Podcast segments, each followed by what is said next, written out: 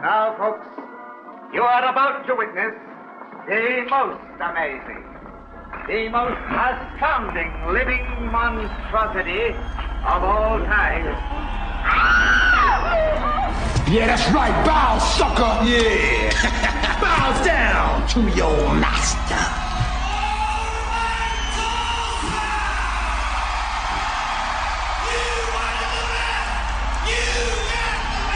Can you dig it? Can you dig it? Can you dig it?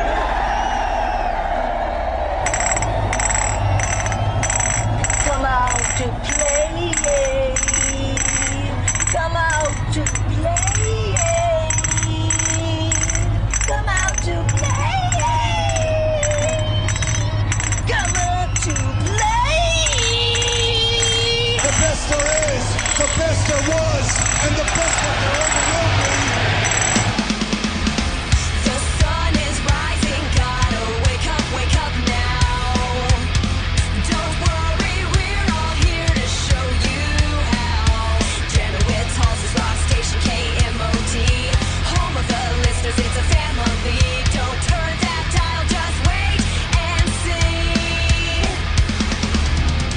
Are you ready? Are you ready to go? It's time to start the show. Grab stick, pack, line 'em up, let's go. It's a big mad morning show. Welcome to the working week. It's all such a bore. Kick back, make the best of it, and make it hardcore. Hang out with BMMS, pick up your phone. They're live, you're on the air. Are you ready? Are you ready to go? It's time to start the show. Grab six, pack, light 'em up, let's go. It's the big mad morning show. Are you ready? Are you ready to go? It's time to start the show. Grab six, pack, light 'em up, let's go. It's the big mad morning show. Good morning. It's the Big Man Morning Show. 918 460 KMOD. You can also text BMMS and then what you want to say to 82945. Listen online, the website that rocks, KMOD.com. Past shows are available on iTunes. Search under BMMS. Listen with your cell phone. Get the iHeartRadio app, available from the App Store of your cell phone provider. More on that at iHeartRadio.com. And we're on Facebook.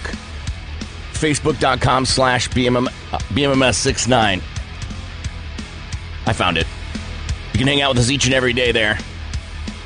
Uh, Sam is not here today. She is sick. I talked to her at 4.15, I think.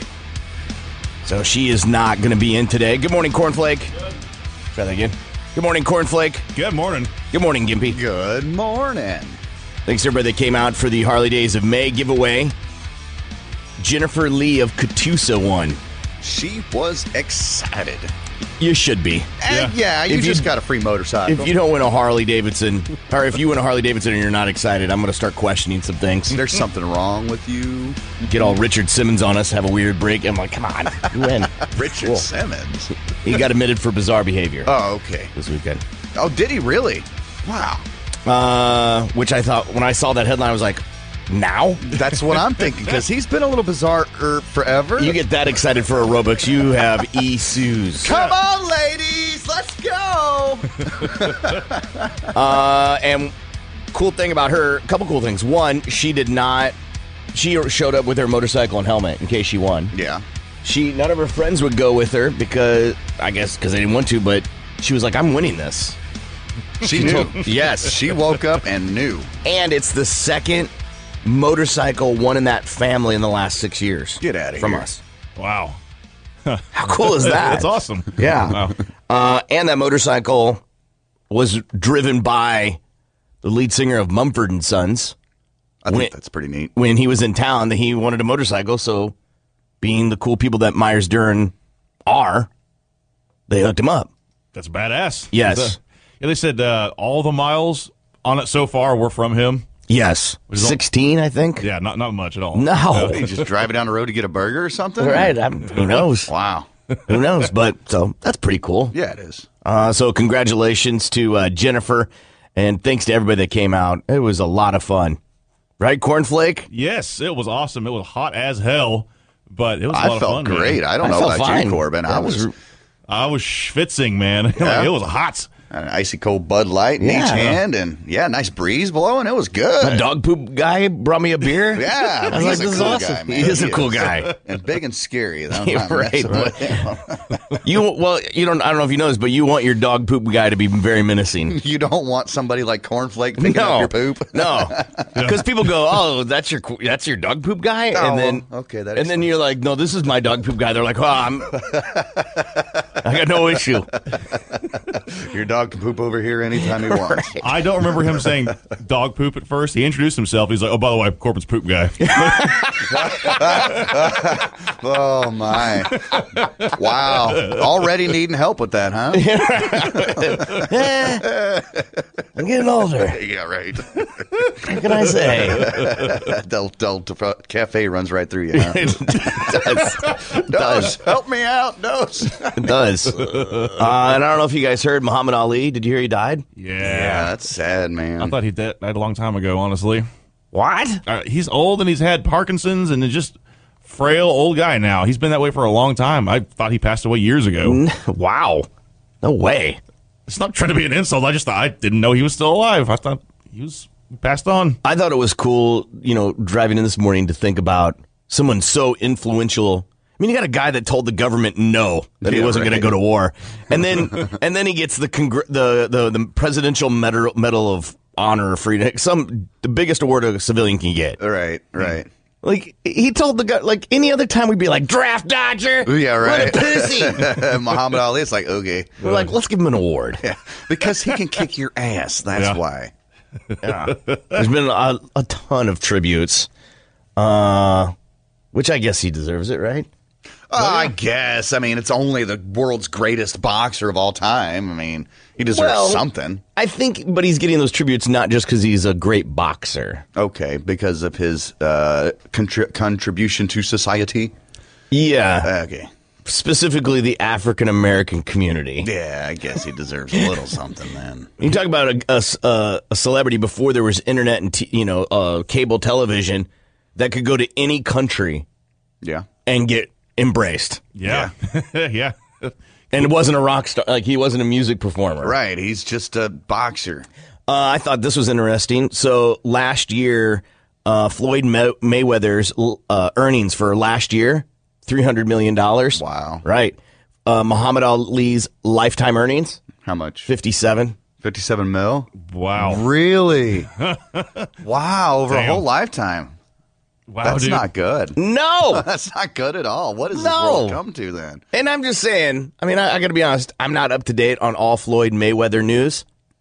I don't think he's done nearly as much as, No. Uh, yeah. as Muhammad Ali has ever done. Uh, he, I, I don't believe he's going to be that. No, he won't be that iconic as Muhammad Ali was. no. No way. No. Any sports celebrity that has a chance to be, that's a huge feat. Who do you think, boxing wise, can compete? No one. Not even Tyson, huh? Nope. Really? Nope. Joe Lewis whipping ass. George Foreman. Joe, Joe Lewis. Nope. really? no, man. Not even like can just like look in the foreground of like I see Muhammad way over there. You, you get what I'm saying? I mean, come No. close. No. Wow. No. Okay. Muhammad Ali was one of the most defiant boxers of all time. He he one time dodged uh what was the number like 21 punches in 6 seconds or some stupid stat. Wow, just crazy. Yes. fast. bobbing and weaving, man. Bobbing Yes. And weaving.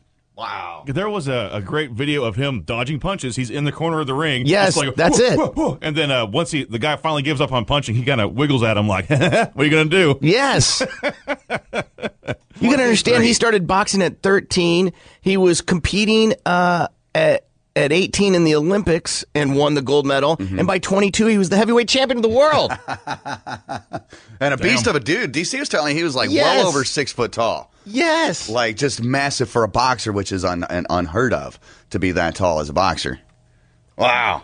Uh, so just because he was also quite the cunnilingus, Uh, this is a uh, montage of all of his great quotes. If you haven't heard these, Float like a butterfly and sting like a bee. fun thing about that quote, which Yeah. is probably his most famous quote, not his line. Really? It was this corner man would say that to him. wow. Oh. Yeah, right. never the whole knew time you're like, that. oh, Oh. George can't hit what his hands can't see. I saw Sonny Liston a few days ago, Cash. Ain't he ugly? He's too ugly to be the world champ. The world champ should be pretty like me. I'm hollering loud because I can back up every word. And I'll whoop any man in the world, and I want everybody out there on TV to know it. I am the greatest. I told you I'm the real champion. I told you I'm the champion of the world.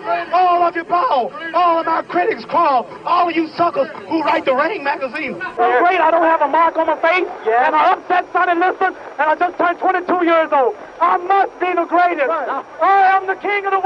Hold it, hold it, hold it. pretty. Hold it. You're not that pretty. I'm a bad man. I took up the world. And I said, Joe's gonna come out smoking, and I ain't gonna be joking. I'll be pecking and a poking, pouring water on his smoking. Then this might shock and amaze you, but I will destroy Joe Frazier. Awesome. Goodbye, old friend. You got to remember too that he was saying things that a black man had never, s- a black person had never said. Yeah. At a time he was standing up and saying things on a microphone, and they were like, "One, why is this black man talking?" Right, right. They're like, whoa, wait a minute. Yes. Whoa, dude, you can't say that, man. And then the things he was saying, people were like, "Well, why is he talking to us that way?" I mean, it was unbelievable. He was a. There'll be no one like him ever again. no, I guess you're right. I mean, what what, what could be said now? Let's just say someone was going to say things. What would they be saying? Well, uh, Conor McGregor. Not It's- even no. his mouth is no. like that, but- no, he's not. He's, ma- No, he's not. So it's not unexpected to hear somebody like that talk. Yeah, but someone that uh, really captures people's imaginations and you know just interest when they talk like that. Uh, Muhammad Ali was like that. He's big. He's loud. Conor McGregor, big loud voice. He's he- and it's polarizing. People love that. He's not going to be near as you know as revered as Muhammad Ali Oh, ever. Right, of course. But I'm saying, can, will there be anybody that splits the water like that? no, not No. nowadays. I don't Nope. think so. No way. Even like, what could be said? I don't think there's anything that could be said, to be honest with you. Maybe if it was a Muslim athlete, maybe.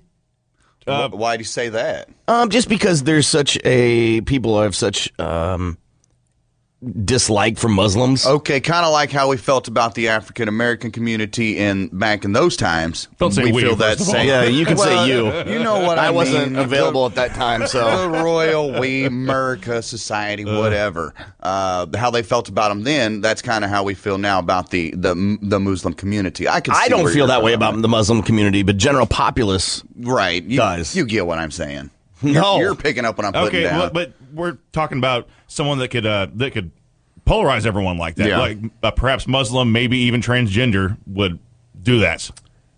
Maybe. Yes, I, I- I think so. Only not to his you know, degree, but No, you- I think you you may be onto something there, maybe, but not like it still wouldn't be as close t- as to what Muhammad Ali did. yeah, agreed. I was trying to see the greatest athletes of the 20th century, like who who is he even in company with? Jim Thorpe would be one, okay. uh, but I can't think of. Babe Ruth.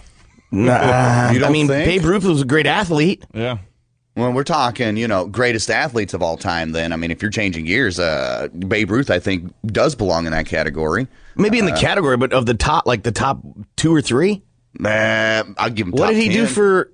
What did he do for besides play great baseball? Well, that's exactly he was. it. He, He was. was- a, he was. He slept around. He stole money. He was. Yeah. A, he was a piece of s. Yeah, yeah, but That he doesn't make was- him iconic. But he was an awesome Not like baseball that. player, and people looked up You to can't him. put him in the same argument as Muhammad Ali and what he did for sports and for his we community. don't know what Muhammad did in the spare time. We know that he did some great things for the community, but who's to say when the clo- doors were closed, he wasn't, you know, doing the whole David Carradine thing? So this is list. This is from E ESPN. Okay, so this is just the top. Uh, we'll do top five. Okay. Okay, top five. Uh, Wayne Gretzky. Okay, world-renowned hockey player. The great one. Yeah. Yes. When it comes maybe to the hockey greatest players. hockey player of all time. Yeah, I could say that. Jim Brown, Okay, have no- football player. Okay. Right. Definitely one of the better football players, maybe of all time. Muhammad Ali at number three. Duh. They better be some good ones on two and one. Number two, Babe Ruth. yeah. Well, he was a horrible person. He was a horrible person. Apparently better than Muhammad Ali. Right, but he wasn't. he was a scumbag. Read up on some of the things that Muhammad Ali did. You'd be like, what? Muhammad Ali or Babe I'm Ruth? sorry, Babe Ruth. Thank Okay. you. Thank you. Yeah, yeah. Thank you. Uh, and then number one would be Michael Jordan. Okay. I mean, Michael Jordan has done some amazing things, and he's an amazing athlete. Um, I think I think Ali should be maybe number one, and Jordan number two. Uh, Jordan, an amazing athlete. Yeah, Amazing Yeah. athlete. There will be no one like Michael Jordan. you cannot touch him. Hor- like womanizer, major womanizer, gam- major gambler, Yeah, major gambler. yeah. The NBA turned their head and went, that's okay. He's, not gambling. He's, he's Michael Jordan. Yeah. Yeah. Selling shoes, man. Come on. Now the shoe thing, obviously that's that's huge. Uh, I'm trying to. Leave. Joe Lewis is number eleven. Willie Mays number eight. Wow. Jim Thorpe number seven. Joe Montana twenty five. What? Get out of here. Ty Cobb twenty. Who? Ty Cobb. I know. Jerry Rice, 27. Ah. Larry Bird, 30. Wow. Walter Payton, 39. I would put Walter Payton a little higher than 39, but. Hmm.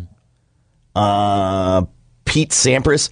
Okay, this I'm now going to defunk. yeah, he's 48. Wow. I'm going to This, I'm this going to is an E ESPN list, right? right. I'm going to defunk the list right now with number 49, Okay. O.J. Simpson. Oh, get out of here. The fridge. No. Not the fridge. The juice. Oh, the the juice. juice. Oh fridge. God, you know nothing about sports. Uh, Juice is in the fridge. the man. fridge. No. Oh, the fridge was Daryl Johnston. I messed that up. no, the fridge was William Perry. William the refrigerator Perry. oh my God, sports. Go God, me. you don't know anything I about really sports. don't. I really don't. Damn it. Peyton Manning, someone's texting in. Yes, Peyton Manning. He's a pretty great athlete. I don't even know if he's on this list. I don't even know when this list was uh, put together. This doesn't even have him in the top 100. Hmm. Joe Namath is number 88. Cy Young, 77. They named an award after him. but he's number seven. He's the, for being the best pitcher, but he's number 77. they don't have a Michael Jordan award, do they? For basketball? No. He's still alive. They won't have that till Right. yeah, after he's dead. Uh, all right. So, th- all right, fun. All right, Muhammad Ali. G- if you didn't hear, he's dead. Oh And we didn't, nobody got points. no! Nobody had him. We Oh. weren't thinking he's he's like Zsa Zsa, man. We, Mm-hmm. no, we were thinking, like, but I had him last year and I couldn't carry him over and no one picked him up. You're right. No, Uh, so, all right. So, we got something new for you today a chance to win because we like to give you stuff. Every hour with us, you have a chance to win a Polaris Razor 900 Trail. You can qualify every hour through us and then throughout the day with Lynn and Lunchbox. It's the Coors Light, sorry, Coors Light Badass Boy Toy Giveaway. Everything you need on this is KMOD.com. That's where you go for all the stuff that rocks. And just listen for that cue. It'll be coming up here shortly. Be the correct caller at 460 KMOD. You give Gimpy your name and number and uh, we'll just say your name on the air. We won't give your phone number out. That would be weird. but we can. And then you'll be qualified for the Coors Light Badass Boy Toy Giveaway. All right, that's coming up very soon. We'll take a break and we'll be back. You're listening to the Big Mad Morning Show. This is Tulsa's Morning Show.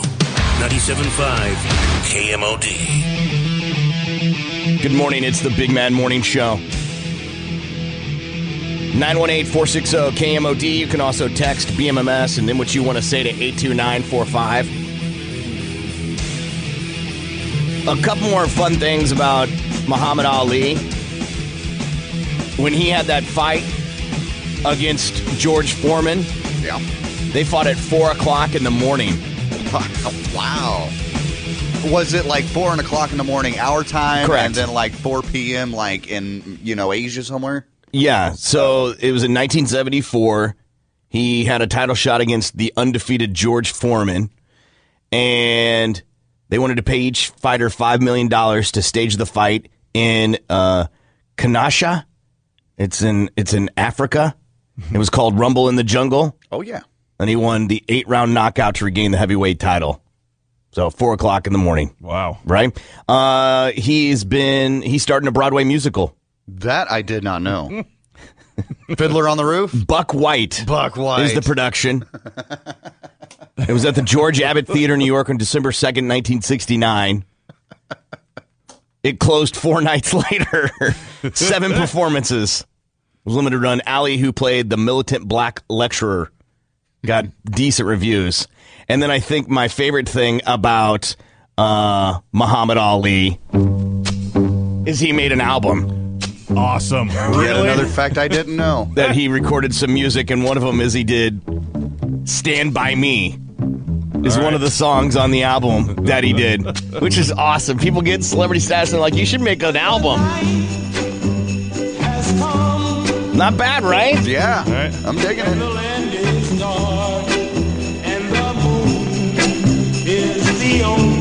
And then one of the other things is how he got into boxing was his when he was 12 his bike got stolen and the cop that took his report was a boxing instructor. It was like you should learn boxing. Took him under his wing. 12 weeks later, Muhammad Ali won his first amateur bout. How about that? Wow.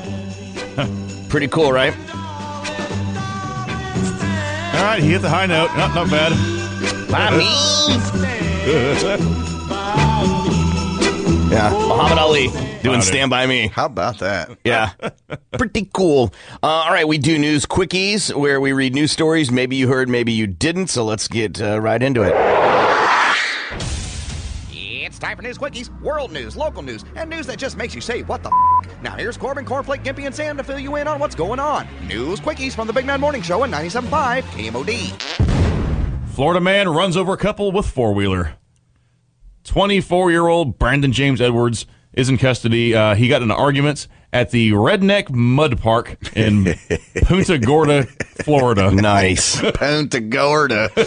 I want to live there. I gotta Google It's Translate. probably really muggy there. I actually translated it earlier. It means fat tip. okay. I thought it meant something else, but I, I guess that's the literal translation is fat tip, Florida. uh, okay, well, anyway, uh, Mr. Edwards was at a neighbor's campsite when his cooler, they didn't say what brand, fell off of one of the vehicles and broke. Oh, they got the big, s- big uh, arguments. Uh, the Mr. Edwards made comments that he was going to go back to his campsite, get his ATV, and run over the neighbor's campsite. So he actually did. He went, got his ATV, went to the neighbor's campsite, drove over the tents and everything. Well, there were two people inside the tents.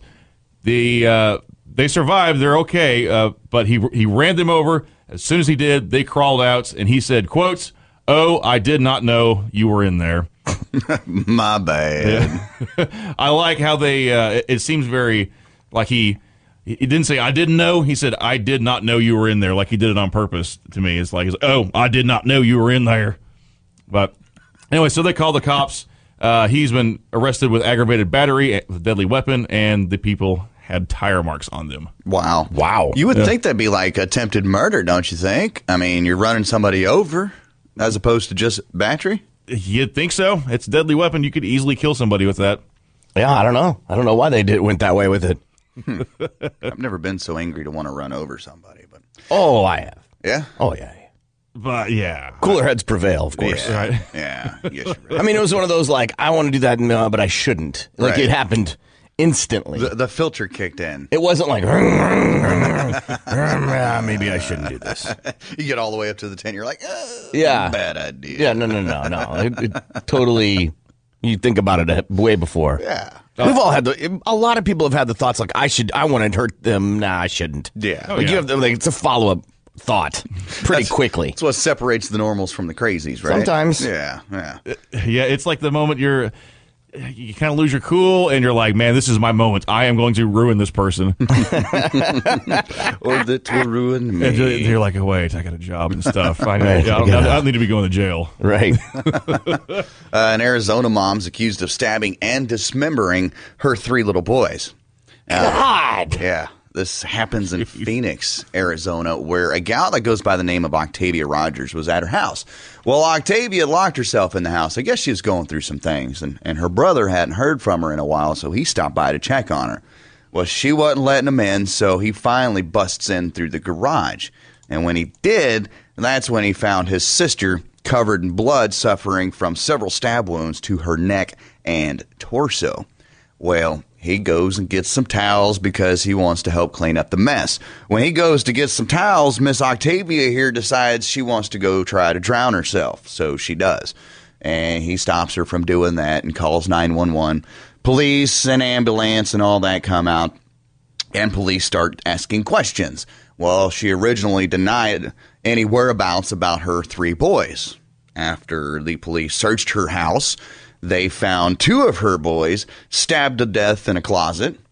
And then they found her other boy, her third son, stabbed to death and chopped up into pieces inside of a suitcase Good in the God. house as well. Wow. Now, the uh, police say that there's no evidence of any kind of mental illness or anything like that. And if she does survive, because they took her to the hospital because, well, she stabbed herself, you know, multiple times. But if she does survive, that she'll end up being charged with triple homicide. Oh my god, dude. Yeah, there's that filter that should have kicked in. Yeah. Is, was there no drugs or alcohol? In, Didn't found? say anything about it. Just s- searched around and found a couple of dead kids. Just crazy. Yeah. God, dude.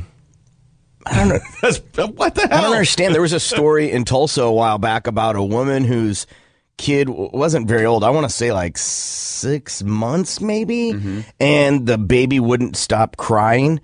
So she pinned the baby on the ground and kept shaking the baby on the ground, like on the ground. That's not going to get it. And, I'm- and, and she was like, the baby stopped crying. So she went to bed, and her brother found the dead baby on the floor the next morning. Oh, jeez. She huh? She did no. To her, it wasn't dead. Yeah. It just stopped doing what? Mm. It finally stopped crying because it was annoying her. Right? And like with a kid, how do you ah? I I am a firm believer in you should have to take a test of sorts if you want to have a baby. Yeah, but what what kind of test? What do you take? I, I you know that's a good question. I don't know what test or where to start, but there's a lot of stupid ass people that don't deserve to have kids. Of course, that's a, you're making a pretty obvious statement, though, Yeah. especially after the story you read. But when you Yeah. say something like, "Hey, they should t- take a test," well, what kind of test? what do you measure? like a mental test. There's got to be some kind of mental capacity. I won't pass that. I You won't know? pass it. It sounds you won't like- pass it. It sounds like something that North Korea would have in place. You got to pass the parent test to have, you know, a supreme child for our cause, Supreme child, or else it'd be cast from the cliff. 14 year old caught drunk driving, dad riding shotgun. This happened in Pennsylvania. A 14 year old boy got charged with drunk driving. Police spotted a car driving erratically. When officers stopped the car, the 14 year old boy behind the wheel was pulled over. His blood alcohol content was 0.106. Wow. The dad, Ramon, was uh, a passenger in the car. His blood alcohol was 0.26. Dang, Ramon was lit. the boy was charged with DUI and released to a sober family member. And they ex- they were able to find one. right. They expect to charge the dad with endangering the welfare of a child and corruption of a minor. Dude, it's 14. Okay, what's how old were you guys when you first got drunk for the first time? Time out. It's drinking at 14 and then driving. I, I understand That's that. yeah. Like there are two double negatives there. Yeah, like my first time ever get drunk, I, I was off beer and I was 15. I was almost 16, but no, there wasn't any driving With- involved. who were you with? It was friends. It was just buddies of mine. We had the house to ourselves one day, and we his older sister got us a couple cases of beer. We get- 15's young, I we, feel we like. got 15 year old S faced. Oh my god, I dude. feel like 15's young. it is pretty young. What were you drinking? Uh, beer. Right. What beer were you drinking? I think it was Kurz. Okay. I believe so. what about you, Gimpy? Uh, I was 14 at the time. God damn. yeah, yeah. It's Newkirk, Oklahoma. I was over at uh, Sam Stackhouse's house, and his mom had a bottle of wine. Oh my god! And he said, "I got this wine here," and I'm like, "All right, bet." And uh, I was supposed to be doing my paper route at that time. It was a Saturday. You had a morning. paper route? Oh yeah, that's how. I made What'd you my do? money. You delivered the paper there, the Yeah. town paper. Yeah, we did the uh, Ponca City News, and uh, and it was They were like, "That's nice. The paper's letting that boy deliver papers." yeah. Uh, so I got lit up. I drank that whole entire bottle of wine to myself, and uh, What'd your friends drink? they thought it would be funny just to watch me drink this bottle of wine. Let's by get- Oh my myself. get 'em drunk. God. Yeah. Uh, so I got lit up and uh, ended up doing the paper out barely. um, but crashed back at a different Sam's house, uh, my buddy Sam Goodnow's house, um, and his mom woke up and seen me passed out on the floor, and oh my god, it was a bad deal. But fourteen off some wine. How about you, Corey? I don't think. I think mine was 17, maybe. Really? Yeah. Yeah, I didn't. I just never off. Uh, I don't know why the word Cisco is popping in my brain. the thong song? No, no. Cisco is an actual. It's an alcoholic beverage. Yeah. Liquid crack and beer, Keystone, and I think we were at my buddy Heath's house, and he was having a party, and we were drinking Keystone. Fun. And either that Cre- Keystone or Red Dog. Red Dog. Oh, that'll take you back, man. Yeah. Oof. Yeah. but I ne- but I never my now being drunk with my dad. I think that's the question that correlates with the story. How old were you the first time you got drunk with your dad? I still have not been drunk with my dad. We've we've had a few beers, but nothing more than just you know one or two. I've never been s faced right with my dad. What about you? Oh, Mm. Oh, another guy. If we want to go with the guy that calls himself my dad, I'm think I was 19 at that time. My, 19? Yeah, my my buddy had just died, and uh, we were down at the house. We lived just a couple houses down from each other, and I was at his house. Drinking beers, morning, smoking blunts, doing whatever. and my dad comes walking down, and I'm like, oh crap. So I hide the beer and I hide the blunt. He's like, just do what you got to do. It's all good, man. So we did. And we sat back and got pretty lit that night. With your dad. With my dad. Ah. That sounds like a very gimpy thing to say coming from your dad. yeah, a good time. And you wanted when your kid broke up with his girl, you wanted to get him drunk at twelve. Yeah, you know, it just, it starts Oh. That's a true early. Oh. story. I'm not making that up. No, absolutely. It's a, it starts early in my family. You consulted somebody in the building.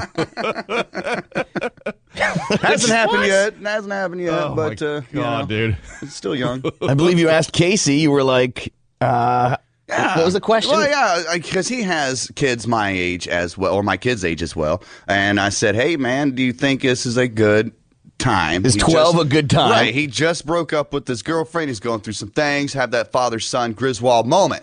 And that's when Casey's like, "No, that's not a good idea. Twelve. Okay, I guess you're right, Mister Mayor. Dude, he- But- he's, he's 12. I imagine he wants ice cream. Yeah, wow. Not some hooch. You don't know that, right? Not in the Gimpy household. uh-uh. We want a forty and a blunt and call it done. God. Wow. All right. Uh, we're going to take a break, and uh, Pop will join us when we come back. More of the Big Mad Morning Show is next. 97.5 KMOD.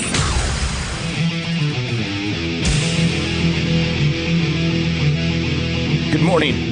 It's the Big Man Morning Show, 918 460 KMOD. You can also text BMMS and then what you want to say to 82945. Pop is joining us from The Buzz, 1430. And uh, did you hear that Muhammad Ali died? What? I don't know if you, if you had heard. He did? Yeah. Crazy, right? Dude, that sucks, man. Really? when did this happen? right, right. It's unfortunate. It- uh, no one saw it coming either. I no, not at all. Not at all.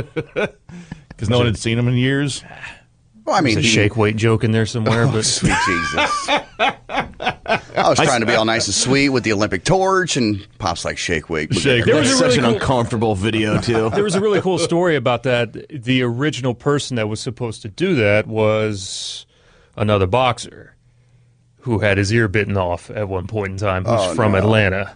Oh, so yeah, it was uh, it was supposed to be it was supposed to be um, why is Evander his- Holyfield. Evander Holyfield, and he when he found out. So they came to Evander and they're like, "Hey, you're from Atlanta. This would be great because the game's 96 are here. We want you to do this." And, like, then "Huh?" at the last moment, they came to Evander. They're like, "Hey, uh, we know what you've already agreed upon this, but Muhammad Ali has agreed to do this." And Evander's like, "Oh yeah, absolutely, absolutely." So, I mean, that just kind of tells you right there. I mean, that's Evander Holyfield's hometown, you know? Like, one of the greatest boxers, too, that's ever lived. Yeah.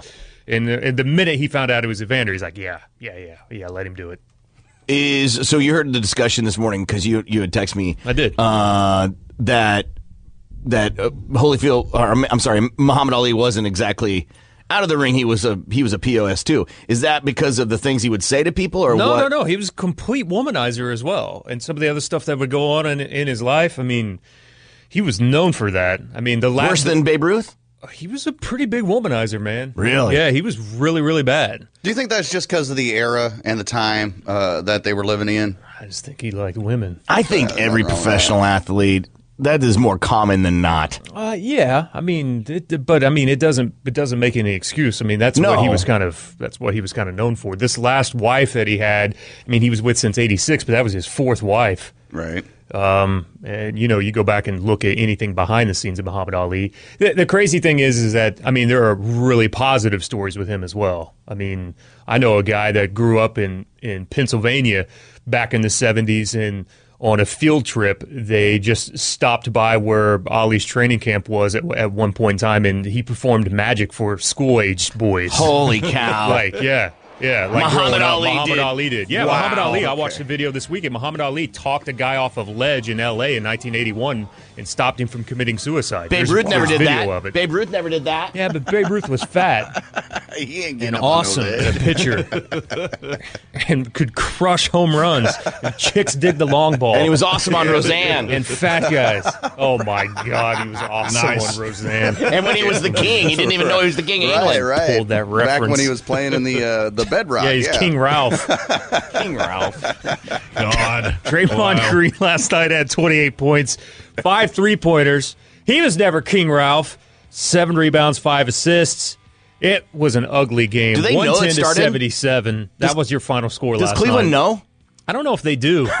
33 point win was the Warriors' most lopsided win ever in an NBA Finals, and they've won the first two games combined by 48 points. LeBron James, quote, they just beat us. Yeah, no S. Thanks for that, LeBron. Good insight. Yeah, good, good insight on that. And Akib Talib.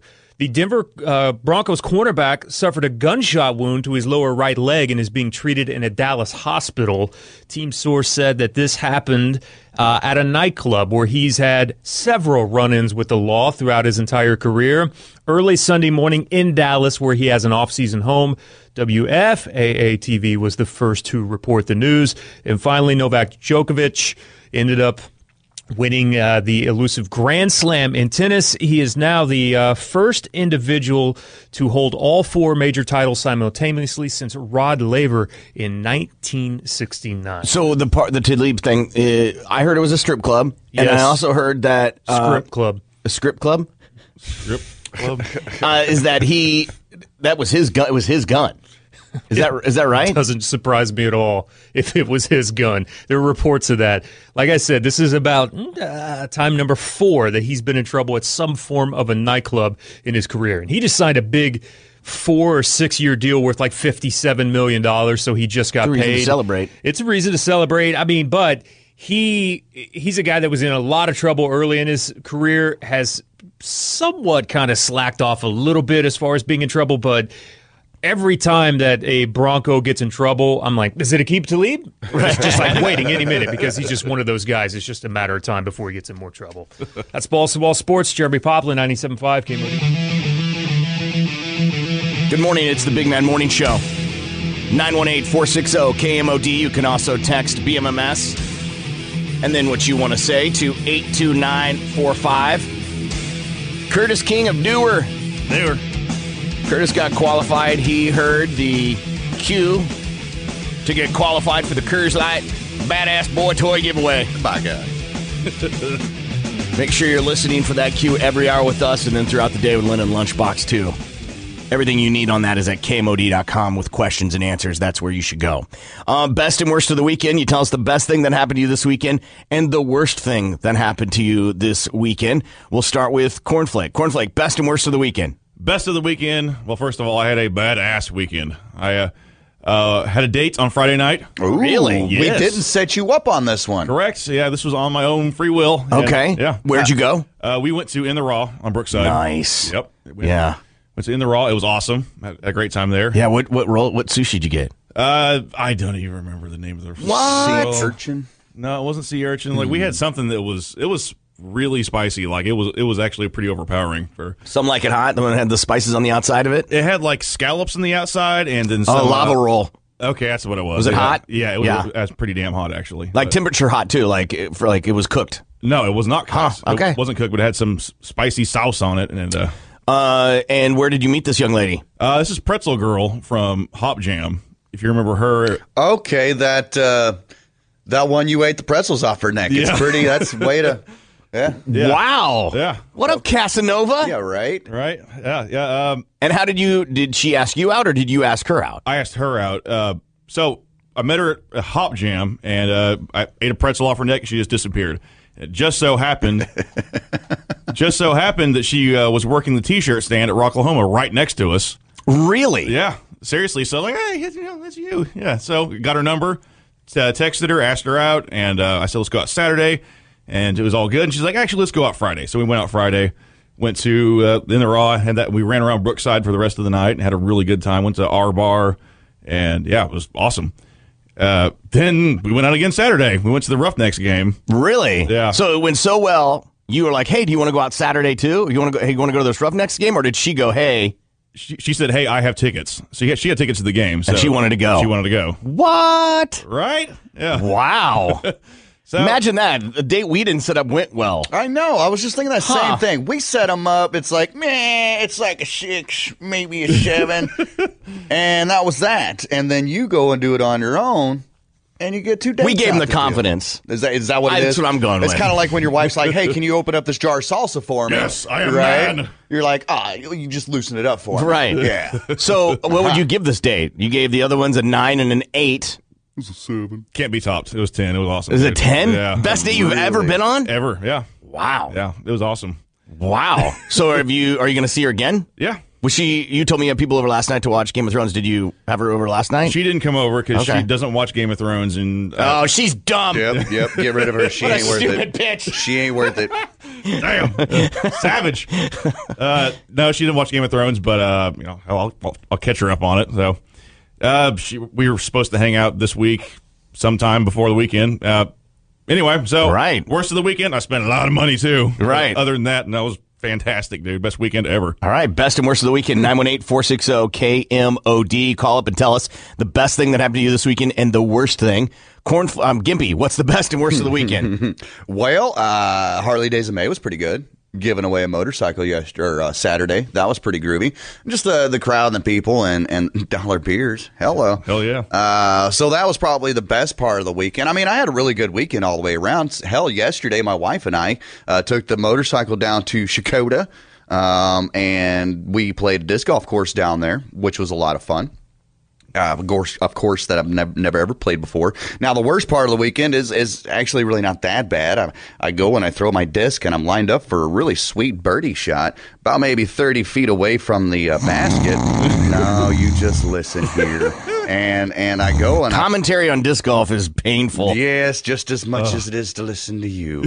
No, that's Listen, actually incorrect. Listen, calm down. My Now, ratings let- are number one. Hey, hey, I'm all part of this boat too. So well, not your disc golf commentary. if I can get on with it, I go and I throw the damn disc into the basket. It gets in the chains. I'm like, sweet birdie, and it wraps around the chains and spits it out of the basket. Pisses me off. Why didn't you ruined just my say I missed a shot? Because Why did we have to get all of that? because it just doesn't make sense. If you're like, It "Ah, you does. I missed went it." for a No. shot and I missed. No, because it It sounds went in like and I, out. It sounds like I didn't get anywhere close to it. If I say I just missed, oh, this man. one was in, whirled it around the damn chains, and then spit it back out. That was the fun part. Oh I, I thought I had a first world worst of the weekend.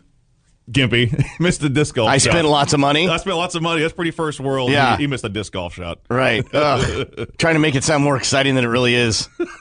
yeah. Right. Uh, best and worst of the weekend. The best part of the weekend for me was uh, pretty happy that my daughter's feeling better because she's been sick uh, all week with snot, and I've had to suck snot out of her nose, Mm. and it's just sucks.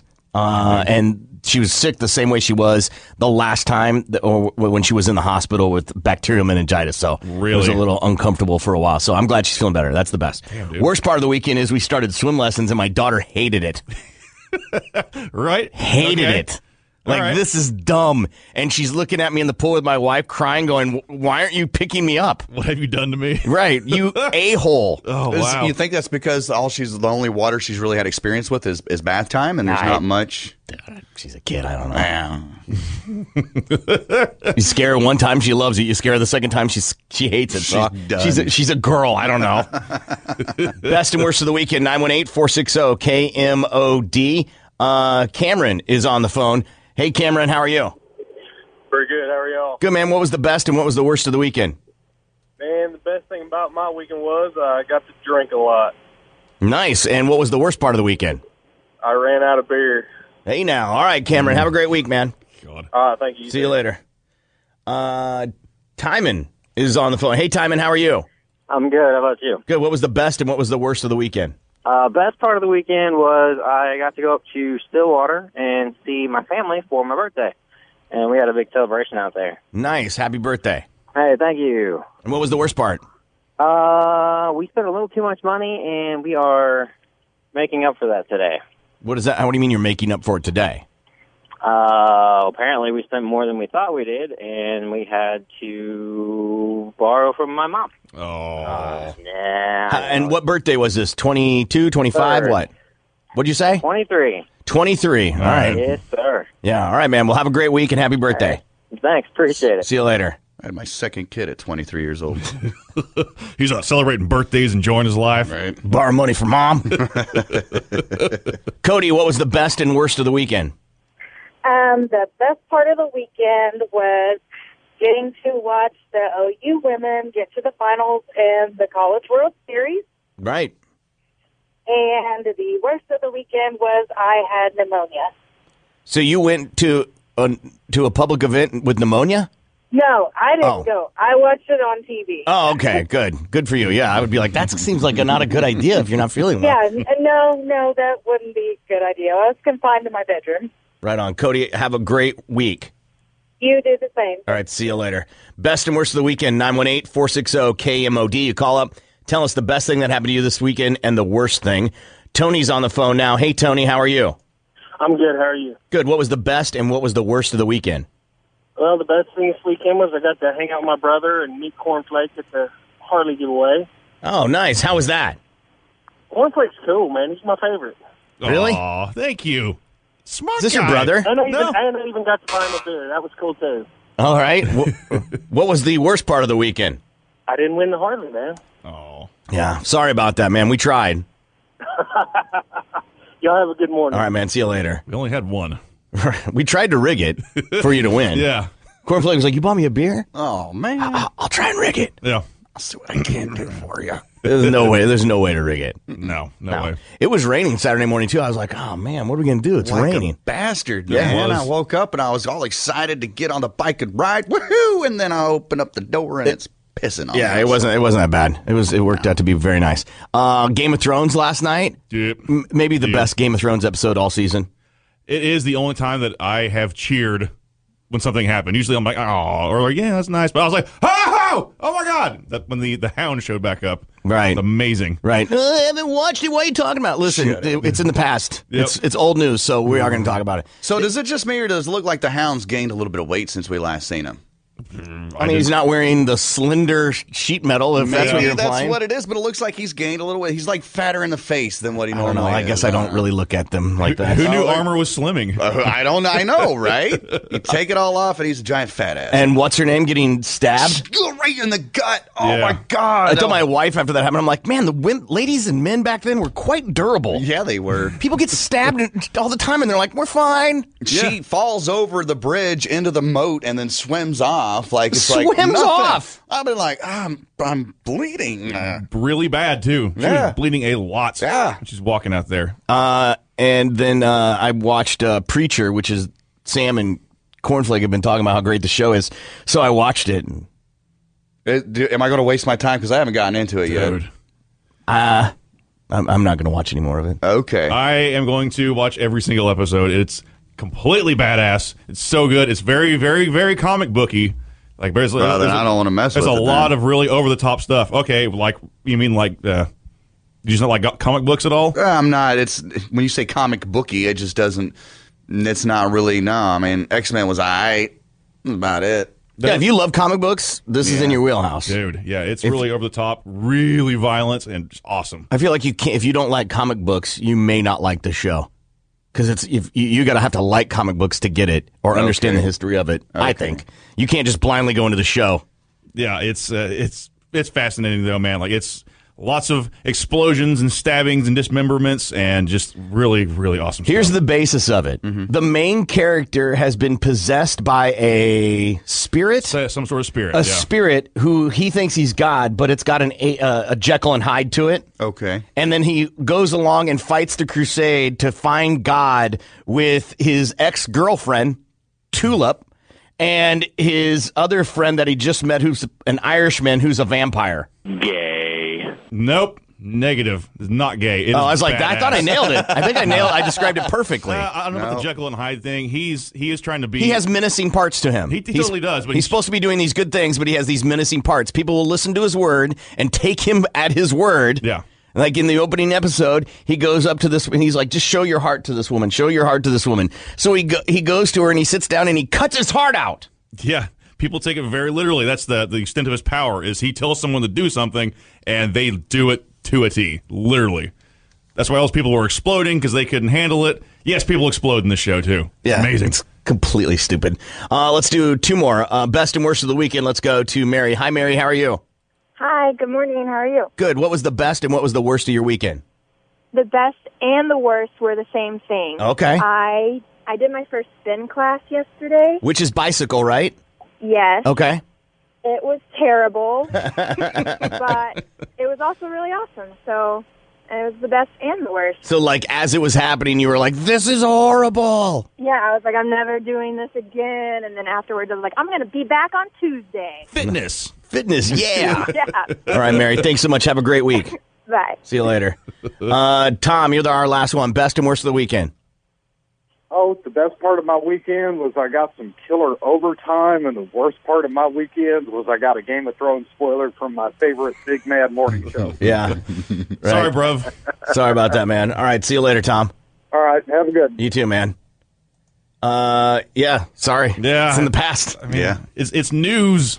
We're, we're we're talking about the news Well, here. it's not news. I mean, it's News is It's current. Muhammad Ali died. Yeah. Yeah, We're right. talking about a television show. current events. No. Uh, all right, we're going to take a break. We come back. We've got tickets that we're going to give you for something I can't tell you.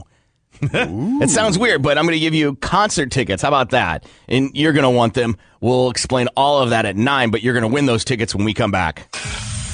You're listening to the Big Mad Morning Show.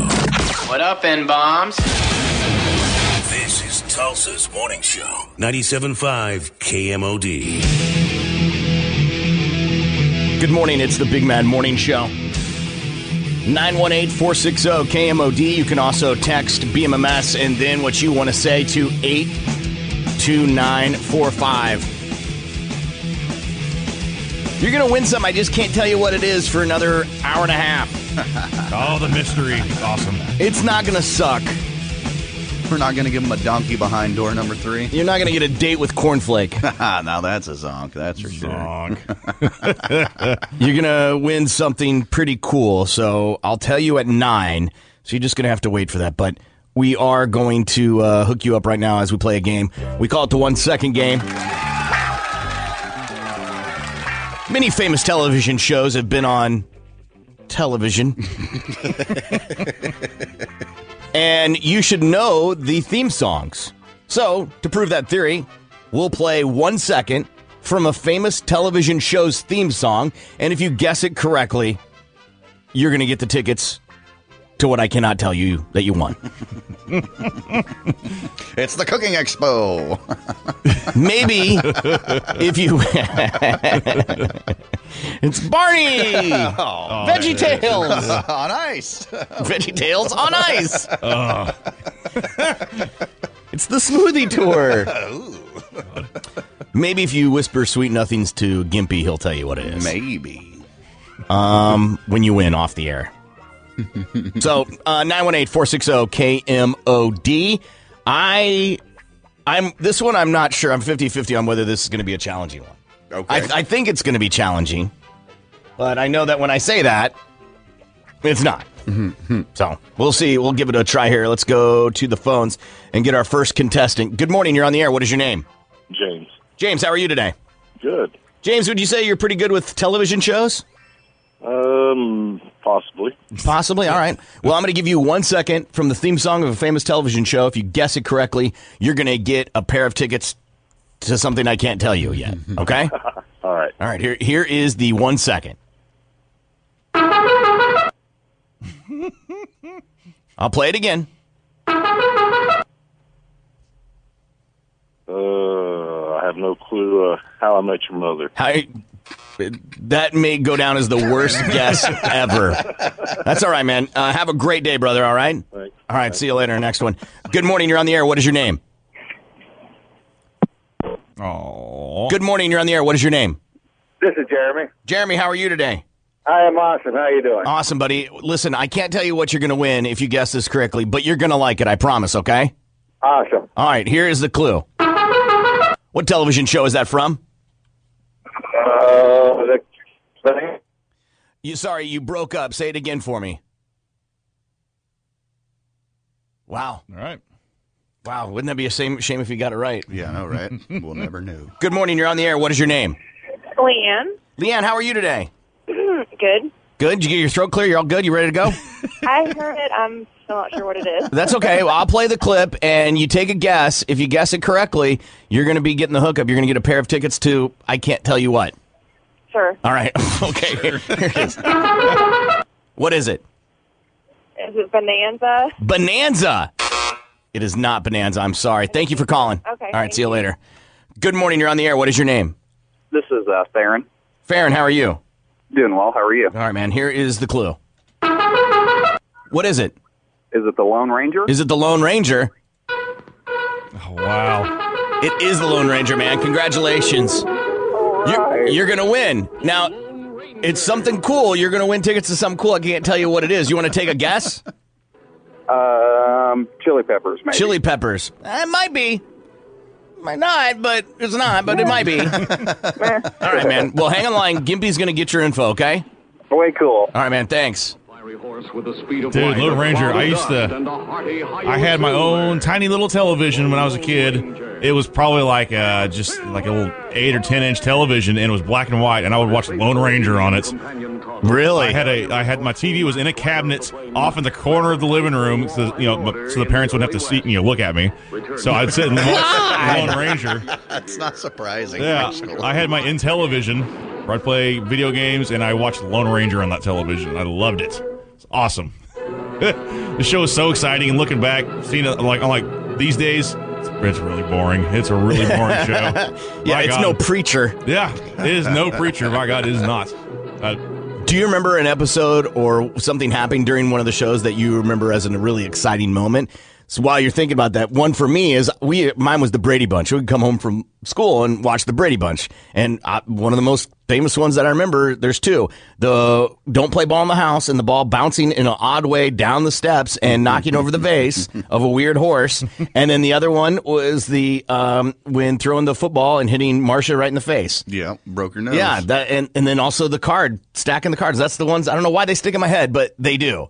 So, or the one where uh, Marsha got braces and she had to eat uh, spaghetti and it tasted weird and the boys. Anyway, do you have one with the Lone Ranger? Not one in particular. It it really all blurs together because it was just horse riding and shooting Indians, and that was really it. That's what I'm saying. Like, Yeah. I, what would be a big cliffhanger? For the Lone Ranger? Mm, Are the um, Indians going to see? I don't even know. no, because the Lone Ranger always saved the day at the end of the episode. Then after it left you hanging, you know, like will he make it? I don't know. Maybe he had a pill dependency in one of the episodes, and he was Right. overcoming that. I'm so excited. I just can't hide. That's a Saved by the Bell reference. right. Or maybe the horse like dies and he's on an island and they don't know if they're going to get off. But the, the island's also haunted. Oh my god. the and horse they're, is a- stu- they're stuck in uh, uh, in between heaven and hell, or death and heaven, or whatever, like purgatory. The There- horse isn't dead yet, Yeah. but it did lose a limb for, to diabetes, and uh, it's, But that's what TV shows now have to do. They have to Yes. have like this weird extra thing rather than like it's no man. It's just about cowboys. Yeah, instead of spending ten minutes on the plot and like I don't know, he can kill some more Indians today, I guess. And- right. what do you want to do today? Well, I guess we can kill some more. That's horrible, man. Yes. That's horrible. All right, we're going to take a break. We'll have more tickets to what I can't tell you until 9 o'clock. We'll make the announcement, so uh, hang out for that. More of the Big Mad Morning Show is next. What's that? Sounds stupid. 97.5 KMOD. Good morning. It's the Big Man Morning Show. 918 460 KMOD. For those that don't know, today is D Day. Not Dong Day cornflakes, so don't get too excited. no, yeah, no, no, no. You just go ahead and enjoy your dong day, Gimpy. And even though I like studying war stuff and watching period pieces about that time, I don't even think I understand the gravity of the invasion of Normandy. Yeah, no way. I mean, and I don't think I don't think people our age, I'm talking about the three of us, do. And I know Sam really doesn't. Yeah, but for th- they they, if it wasn't for penicillin, more people would have died than what did die, because so many people got infections and stuff. It was like some 9,000 people or something like that that died. Am I right? Uh, that died that day. Yeah. Well, the amount of people that were involved was nearly two million. Good lord. Wow. And it was a very last minute thing and super secretive. The maps had different names on them, so people didn't know what. I mean, they, they most people didn't know what the other ship was going to do Mm-hmm. or where they were supposed to land. And there were 17 million maps that they used. There were 7 million tons of supplies that got delivered. There was 448,000 tons of ammunition that they got delivered. 127 planes were lost on D-Day, and at the end of Normandy campaign, 28,000 airmen were dead. And it took 2 days for Germany to reach the, the Germany's 2nd Waffen SS division, 2 weeks to reach the front. All because of the amount of pressure they were they were receiving and there are nearly 10,000 graves in France for all the Americans that are buried there, and all the graves face towards America.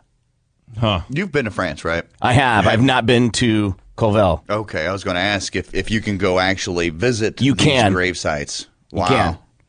can. Um, 307 of the graves contain remains of unknown soldiers, and 1,557 names are in the Garden of the Missing for those who were never found. Wow. Jeez.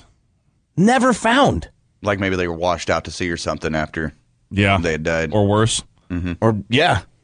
Or n- were killed and the dismembered. Like, who knows? Right. 21,000 Germans are buried at Lacombe. And there were 946 Canadian casualties during the Normandy invasion. And there, I, I don't think there is, i- there, well, there isn't. There isn't anything like Normandy and the invasion of Normandy when you're talking about the history and everything. No. No, when we uh, when we invaded uh, the Middle East for the very first time, nothing near as as what it is compared to D Day. No, uh, I'm trying to think of other other places we have invaded. Uh, but still, I mean, like not to take away from that or anything, but Normandy, man, like that's that's something. If that were to happen today, like now with with, with social media and everything, the way people would react would be just like, I mean, I don't think we would have the rallying. Ah, I don't know. I think we wouldn't have the rallying support that we had back then. Well, I think we would. I think with social media the way it is nowadays, we'd know before it even happened, and then you'd get America's support backing it before anything. Like like let's say uh, somebody wanted to invade, you know, America. Yeah. I think that we'd find out before it even happened, and then that we would be right there on the front lines, America and Americans. When it comes to D Day and the air support that it took to build up to the invasion of Normandy, this is this is impressive, and I don't think this gets reported a lot. Between April 1st and June 5th of 1944, the Allies flew 14,000 missions. Wow. Losing 12,000 airmen and 2,000 aircraft. God. 2,000. That's a lot. Do you realize the pressure that would put on our Air Force now if we lost that many planes? Yeah. No wonder people were having to ration things and they weren't like they had to make planes quickly and ah, just uncomprehendable to us what our f- ancestors did to make sure that no one was gaining anything. It wasn't like America did it to gain something or Can- Canada got involved to gain something. It was m- merely to put down a menace. Yeah. Ugh, man. Oh, All right. Sorry. Sorry. Gotta yeah. watch the clock. Okay. Uh, all right. So, well, with all that, here's Pop in sports.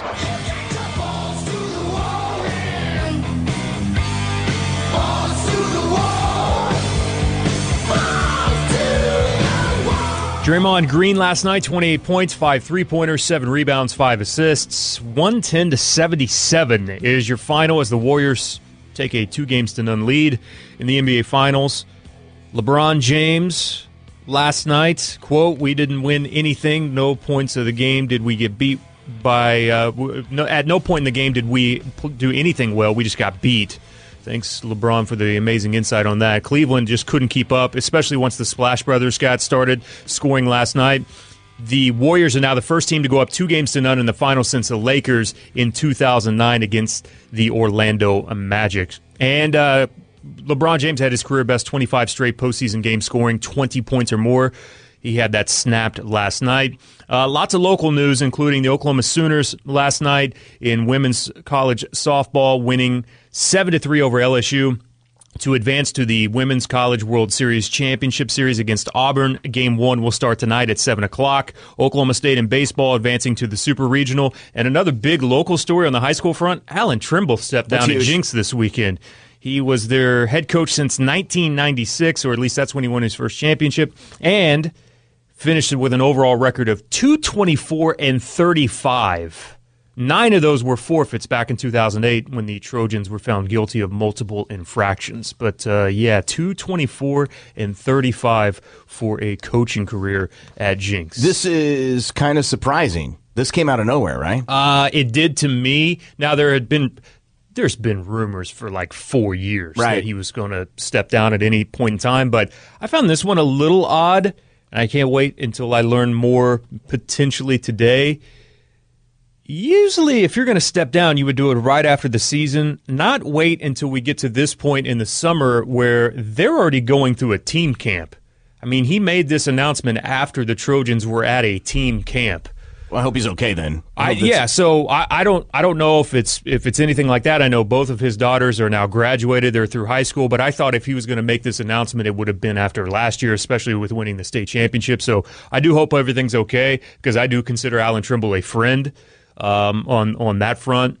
Um, but uh, maybe we'll know and find out a little bit more by this afternoon. But that's a massive job. That Oh, I'm yeah. telling you, the amount of resumes that that job will get will be insane. Uh, one other note: UFC. There's two big stories coming out of the UFC. Well, there's a couple actually. Dan Henderson knockout is ridiculous. If you have not seen him, um, just knock this guy out, who's a monster. Mm-hmm. Mhm. Uh, and then uh, y- Dominic Cruz just continues to be ridiculously unstoppable.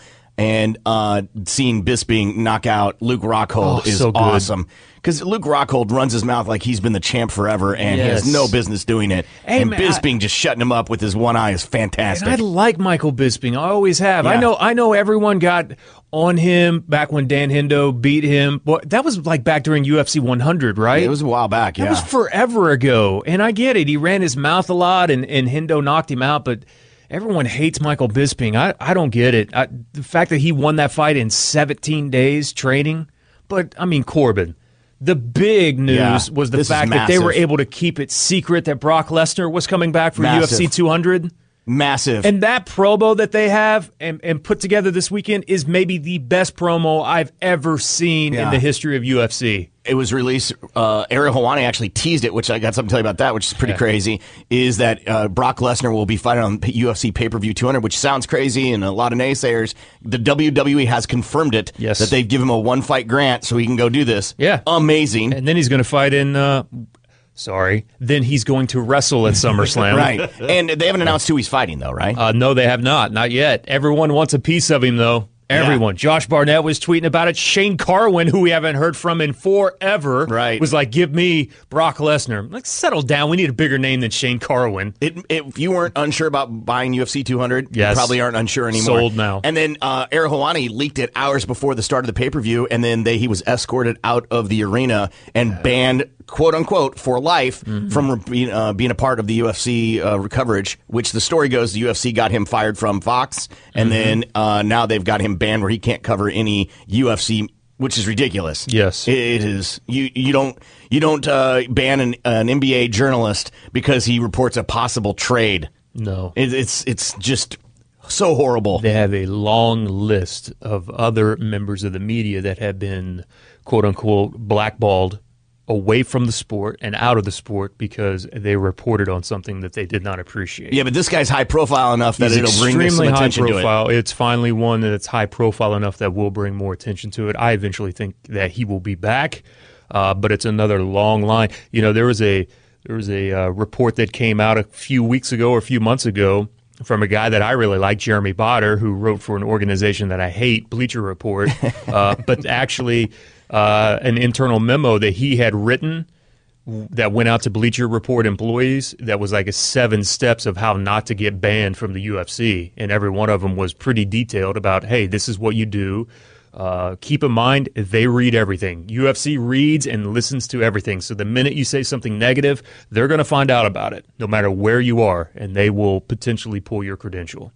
Hi Dana, I like you guys. Right. Next time you come back anywhere close, I, I like you guys. I think everything you do is on point. it's Balls to Wall Sports. I love UFC. Jeremy Poplin, 97.5. Keep listening. Good morning. It's the Big Man Morning Show, 918 460 KMOD. We played the cue a while back. Lynn Wilson of Hominy got qualified for the Coors Light Badass Boy Toy Giveaway. Every hour you get qualified with us, and then you have a chance to get qualified with Lynn and Lunchbox too. Make sure you're going to KMOD.com to get all the details on that. We talk to our listeners on Mondays in the 8 o'clock hour because our listeners are awesome. And today is no exception as we have Richard Foster on the phone. Hi, Richard. How are you? Oh, good morning. I'm fine. How are you doing, Corbin? Good. Richard is 43 years old, married, has three boys, and uh, active duty Army. Well, thank you for your service, Richard. Well, thank you. And uh, you are a sergeant first class, Yes, sir. I am and you're retiring this year, huh? in August. Yeah, Roger. August the 22nd is a big day, actually. You got to be pretty excited. Oh yeah, I'm uh, I'm ready to I'm ready to quit wearing the uniform. Uh, I know that probably sounds a little weird, but I've been wearing it longer than I haven't been in my life, so I'm ready to get rid of it. What is life going to be like for you afterwards? I don't know. It's a really, really, really good question. I'm a little nervous and scared. Uh, military and the army has always been a major part of my life, and I don't know. Uh, I don't know how it's going to work. I know I'll still have to get up because it's ingrained in my head at probably five thirty or six, and go run and do some PT. That's about it. That's got to be kind of stressful, actually, to think about that because it's been so much of your life.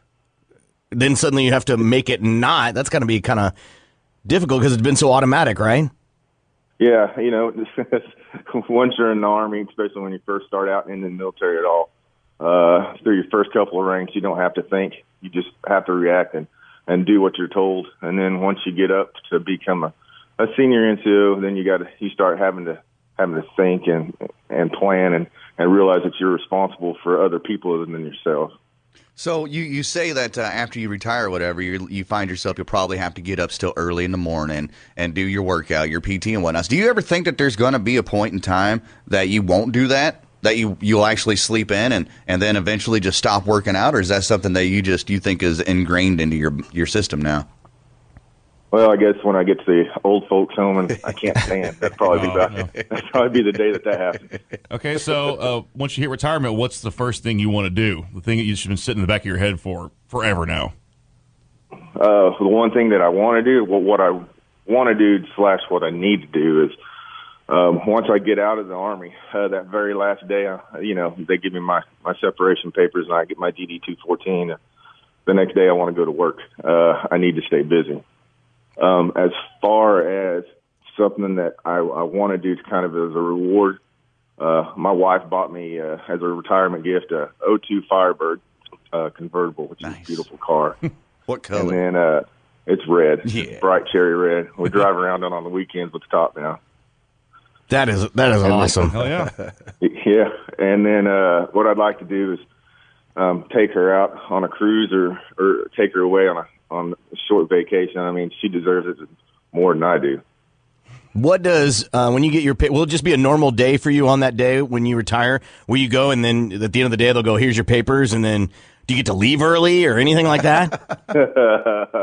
no, there's a whole separation process. yeah, just show up. Here's your paper. See you later. Thanks. You don't get Uh, to take like a half day for retirement or nothing, huh? Well, I don't know. I'll, I'll call you guys back and let you know how that last day goes. do, do the other guys do they play pranks on you, or is there like is it or is it just business as usual? Oh no, it's just you know, it's just like any other business. Uh, you know, you got your guys that are they're all serious all the time, and then you got the guys who are who are pranksters.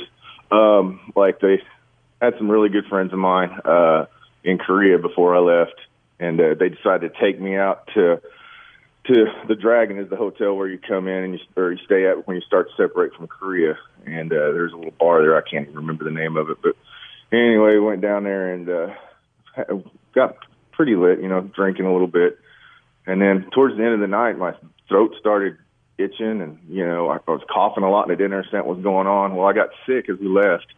And for some unknown reason, um, I started uh, regurgitating pure sugar. They had been taking sugar and dumping it in my beer in the bottom of it. Oh, my. oh, so, that's sad. You know, you gotta, you're not, you know, you're pretty well lit. I'm not tasting the sugar, but by it's, it's going down. It is. And- It's Pretty, odd. we're So speaking with that's, uh, Sergeant First Class Richard Foster, active, du- active duty Army, retiring in August, and you did three tours in Afghanistan and Iraq. That is a lot. And yes, sir. Was it? Was I it did two- go ahead. I'm sorry. I, I did two tours in Iraq and one in Afghanistan. That is three tours is just one of those things that is now un- unfortunately is pretty common, right? It used to not be common to do so many tours. Yeah, it is very. Uh, it's unfortunately pretty common nowadays. I mean, I've got a buddy of mine um, who's done six, so you know, I'm, I'm it's, as far as I'm concerned, I'm pretty much down at the lower level of of rotations in and out of country. Wow. Uh, how old were you when you joined uh, the Guard? Um, I joined the National Guard uh, because my father uh, was a big influence, obviously, and he he retired out of the Guard as a first sergeant. But uh, growing up, seeing him in that uniform and everything, I was 17. I'll get down to the, I was 17 when I joined the National Guard. Uh, I went to basic training at Fort Benning, Georgia, and then uh, I came home, did my senior year in high school. So now there's this pimply faced, bald headed guy that looks like a, a, a white supremacist in this little redneck school. but and people are wondering why I'd shaved my head, and I told them. And uh, they thought it was pretty cool once everybody understood what was going on. And graduated high school, and then I went to my AIT, Advanced Individual Training, uh, at Fort Gordon, Georgia, and uh, became a signal support system specialist, and that's what I am today. And what is that? What does that mean to the commoners? Oh, it's a communication specialist, if you will. Um, when I first started out as a private, I hooked up wires, uh, little black WD1 wire, uh, WF16 wire, which is green and red, and then later on progressed into uh, FM radios, uh, UHF, HF radios, satellite, and now uh, we're as time has progressed, technology's improved. Now I'm a IT specialist. I've uh, got an associate's in computer science. I've got my CompTIA Security Plus and Network Plus. Uh, I can set up computer networks and make sure your security features on on your uh, uh, gateway router set up and all that computer nerd stuff. And that's actually what you want to do when you're done in August. You're hoping to get an IT job, right? Yeah, that'd be awesome. You know, I've I, it's kind of heart heartbreaking, I guess, or wrenching um, because I've been putting in my resume and applying for all these jobs on USA Jobs and Indeed.com and all that, and I'm seeing I have yet to get anybody that wants to even sit down and talk to me. Um, I actually went to a job fair, and one one of the guys at the job fair actually told me that they don't have the uh, assets and the time to sit down and talk to me because I don't have a DD two fourteen, which is my paper that I need when I get out of the army. So, so, until you retire and get that paper, they won't even take the time. Well, that's that's what one company told me when I went to the job fair. Yeah, I'm uh you know, I'm not one of those guys who just sits back and waits. I've got to be proactive. I got to take care of my family. So when I get out of the army, yeah, I've got retirement, I've got disability, but I still need to make more money for my family so we can live the way we've become accustomed to. Because I'm not going to be making nearly as much money out of the army when I retire as I am in the army. Well, surely there's so, somebody that's listening to the show that is looking to hire as somebody that would be willing to at least give you an interview. And if you are, I would love for you contact the show. Either call Gimpy right now, 460 KMOD, or email us show at KMOD.com, and then we'll, we'll connect everybody together. But there's got to be somebody that's looking for an IT person that maybe you can at least go interview with. I don't know if it's necessarily going to turn into a job, but surely listening to our show, there's got to be somebody that's willing to um, at least sit down with you and talk about your qualifications. See, that's that's the one thing I would really really like. I mean, even if they're not even thinking about hiring me, um, I would like to go sit in and do a job interview. Uh, 22 years of my life, I've never had to do anything like this, so that's also a little bit nerve wracking. And I don't know how my resume stacks up to the civilian market. I've tried to put everything into civilian terms, but sometimes that just it doesn't transfer over. Well, You know here's what an I mean? here's an idea for you there, Richard. There's a website out there called ShowYourStripes.org. Okay, it's a iHeartMedia is part of it, and what they do is they they specify in looking for jobs for military personnel. So they have this list of, of people out there, like I'm looking at it now, American Express, American Airlines, and that's just in the A's, Anheuser-Busch, so on and so forth, that look to hire strictly military personnel. So you might want to check that site out to get yourself a I job. actually did put in. A, I did put my resume in for Anheuser Busch. I never heard anything back from them. Right. Well, at least so. Let, uh, this is what I like to s- achieve because there is somebody calling right now. Gimpy, is that if somebody wants to at least interview them, or maybe just kind of help you put your resume together in a more civilian manner, or show you how you stack up, just maybe even a little bit of mentoring. That would be awesome if we could help hook that up. Uh, I appreciate it. I really would. All right, so let's talk again about. So you did three tours in uh, Afghanistan and Iraq, and what was your first day of your first tour like? It had to have been scary. Well, the the, the first day uh, crossing over in the berm from from Kuwait to Iraq, uh, it was it was surreal, if you will. Um, we crossed over the berm uh, on a AVLB bridge, which is a uh, Army automatic lane bridge. I can't remember exactly. I think it's armored vehicle lane bridge or anything. So, but anyway, it's an engineer vehicle, and they had it laid over the ditch, and then we crossed over the berm on the other side. And as we crossed over the berm on the other side, probably about four or five clicks in, came across this little town. And uh, at this point in time, everybody was still really happy to see us, you know. Uh, and this is March. So we start, or no, I'm sorry, this is May. Uh, so we start pushing north and we get to this little town. And there's these kids that are standing in the middle of the road and they're not moving. They're jumping up and down. They're wanting candy or food or water or whatever. And my driver, uh, Benacion, asked, he said, What do you want me to do, Sergeant Foster? Because I was a brand new E5, had no leadership experience. So I'm a buck sergeant. And I said, Well, just don't stop, just run at him. So we're in this Humvee with a, a shelter on the back of it, and he just floors it.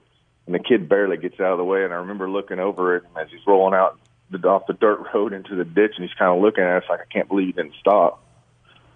Um, and then we drove. It took us three days to get to Baghdad, and uh, we were driving. Uh, we probably drove about eight hours, and we're doing about ten or fifteen miles per hour because you know we're in combat, so we're not like doing fifty-five or sixty on on Highway One. So we're in. We get to our our first AA that night or assembly area, and uh, we set up our, our perimeter. And then uh, Lieutenant Colonel Mark Calvert, uh, he was our he was our squadron commander because I was part of uh, Second Armored Cavalry Regiment, First Squadron War Eagles. Cool. And uh, um, we uh, we uh, set up our perimeter and uh, a 360 uh, wagon wheel, and then our colonel told us to uh, to dig our to dig our graves uh, anywhere from 18 to 24 inches down.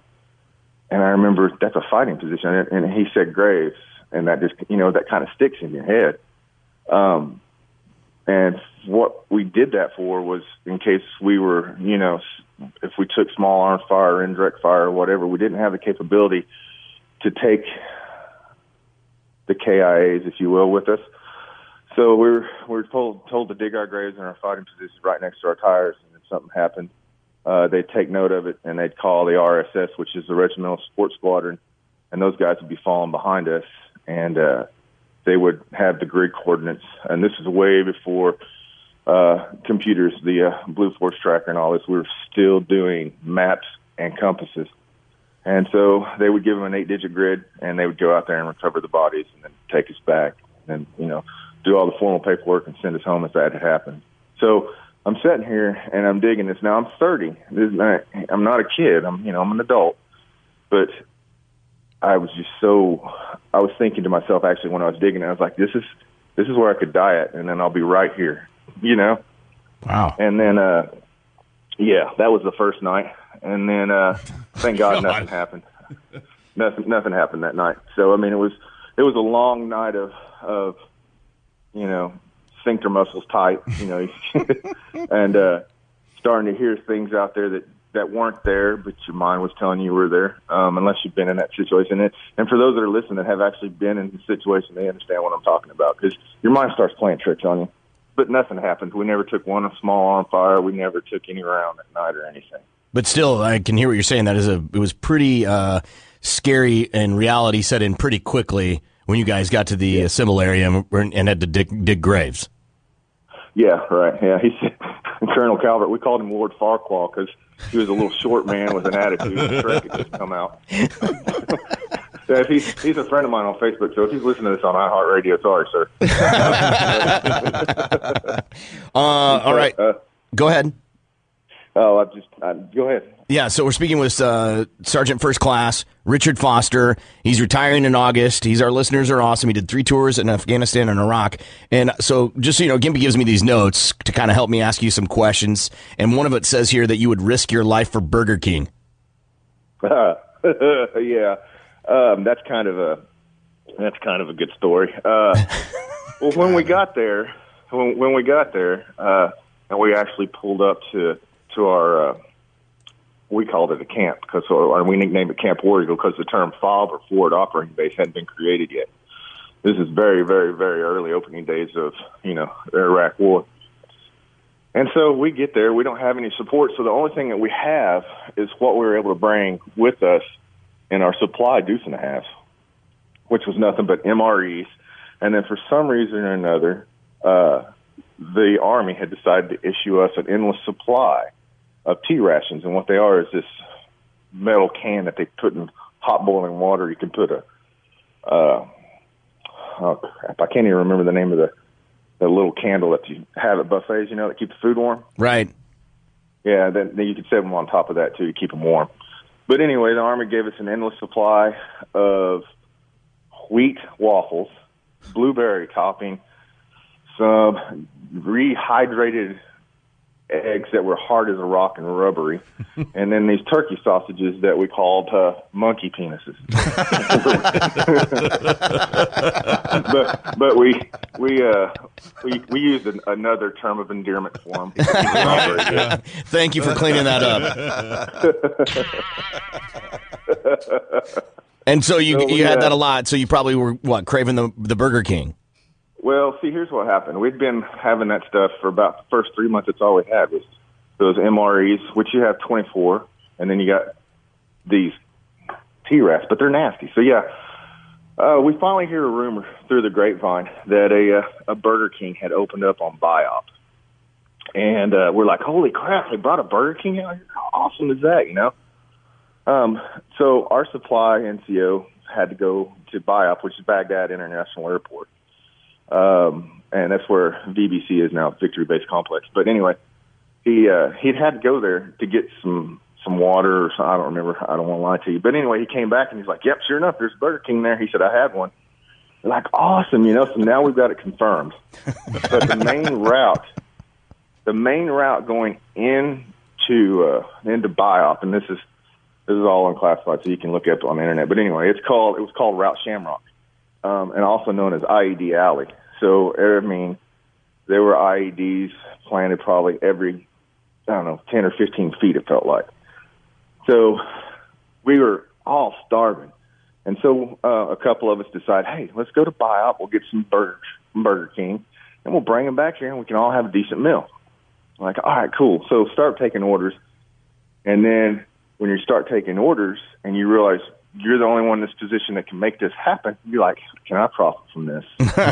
so these guys are giving, this guy gives me a 20. I said, you're not getting any change back. How many burgers do you want? Just two. I said, all right, I'm keeping the change. So after that, I started keeping the change. And so we wound up going to BIOP and uh, got to the Burger King. And the, I'll tell you what, the, the longest line in the entire world was at this Burger King. I mean, there was probably – oh, 40, 45, 50 soldiers standing out in line just trying to get Burger King at this point in time. wow. And they were running, and, and there were a couple times where they ran out of meat, and so we couldn't get a burger. But this particular time, we were able to get one, and we brought back 12 burgers. And uh, man, that first bite, I didn't even wait to turn around. I was standing there at the window, and that first bite of that burger, it was like, it was heaven, and uh, you could. It was hot. The cheese was on there. It had the lettuce, and the best part about it was that mayonnaise. It was just so. oh, it was perfect. Tasted like America. so we wound up we wound up buying uh, about ten or fifteen uh, burgers and taking them back. Of course, by the time we got back, they were cold, but everybody enjoyed them. Uh, they were they were ecstatic. They were like, "Oh my god, I can't believe this!" Wow. So yeah, uh, we never got hit by an IED. Uh, going to Burger King anyway. I got to tell you, I mean, we could, I could, we could talk about this for hours, but we are, we do have a little bit- limited amount of time, and I want to make sure we hit that. You are, you are retiring in August after 22 years. Is that right? 22 years. Yes, sir. Wow. Uh, and you're looking for an IT job. So if you're someone that's maybe uh, can offer him a job, or you just want to talk to him, or he's even looking for somebody to maybe kind of help him get his resume together for in a more civilian manner, and you want to like mentor him and maybe help him get a job. Please get a hold of us here at the radio station. Email show at kmod.com or call Gimpy at 460 KMOD, and we will get you in touch with Richard. And uh, before we're done, 22 years, you look back at 22 years of service. What is your proudest moment? My proudest moment? I don't know. You know, that's that's a, that's a good question. Uh, I guess from a personal standpoint, uh, bringing my soldiers home uh, to their families. That's it. That's got to be. That's it. I mean, there's no there's no other greater joy than that. just coming home and everybody's waiting for them and you get to see them all embrace their loved ones and Bringing them home so they're not dead in body bags. right right man So that's that's my proudest accomplishment. man i said it already but thank you again for your service much you know to just enlist but to stay with it for 22 years is impressive and thank you again for your service and i hope sometime we get to uh you know toast a beverage with you and and thank you in person Uh, sounds like playing. All right, man. Well, well, if we get anybody that gets in touch with us, we will uh, have Gimpy contact you and share that information with you. And uh, good luck with the job search. All right. All right. Hey, thanks a lot, guys. You have a good day. All right. Congratulations on your retirement too. All right. Thank you. All right, see you later. Bye. Wow. I didn't graduate from high school. Right. this guy is so freaking accomplished. It's amazing. man. Yes. God. 22 years in the service. God. Yeah, right. He's 43, so that, he started fresh at 21, just straight out, ready to go. Right. And he's getting ready to start fresh again. Yeah. At And that's- 43. That's Yeah. scary. Yes. I But- can't even imagine. I did get a couple of uh, leads for the guy, so just in that short amount of time. Yeah. So Good. I'm going to pass that on. That'll be good. Yeah. And if, especially if we get someone that could help mentor him too and just get him some practice on interviewing and stuff like that. Yeah. I'd love to be able to help him out. All right. We're going to take a break and we'll be back. You're listening to the Big Mad Morning Show. This is Tulsa's Morning Show. 97.5 KMOD. Good morning. It's the Big Man Morning Show, 918 460 KMOD. You can also text BMMS and then what you want to say to 82945. This is pretty exciting. It's time for patio parties. Yeah. The first patio party is Friday at a classic. Yeah, it The Market Pub, 51st and Memorial, 5 to 7. Of course, there'll be Bud Light specials. This year, though, we're giving you four ways to fun. Yeah. Uh, with Action Power Sports, as we're registering to win one of four summer prizes a motorcycle, wave runner, ATV, or a mule side by side. Now, the way this works is you come out there, you talk to Gimpy, there's a special keyword that you need to get qualified. We'll explain more of this as the week goes on, and we'll get everything up at KMOD.com. And you have a chance to win either a motorcycle, wave runner, ATV, or mule side by side just for coming to hang out with us. Yes, we're bribing you. That's not so bad of a bribe. So, uh, patio party start again this Friday at the Market Pub, 51st and Memorial, from 5 to 7. Uh, let's go ahead and play Corbin Doesn't Know It All. They call me Mr. Know-it-all. I will not compromise. I will not be told what to do. I shall not step aside. And now it's time for Corbin Does Not Know It All. Corbin doesn't know. Corbin doesn't know. Corbin does not know it all. Corbin doesn't know. Corbin doesn't know. Corbin does not know it all. All right, the way this works is everybody will give me a clue of a famous person. I will have to try and figure out who it is. If I guess it correctly, it will uh, mean that I get lunch paid for by everybody else. And then uh, you all have to watch me eat. and if I get it incorrect, I have to buy you guys lunch.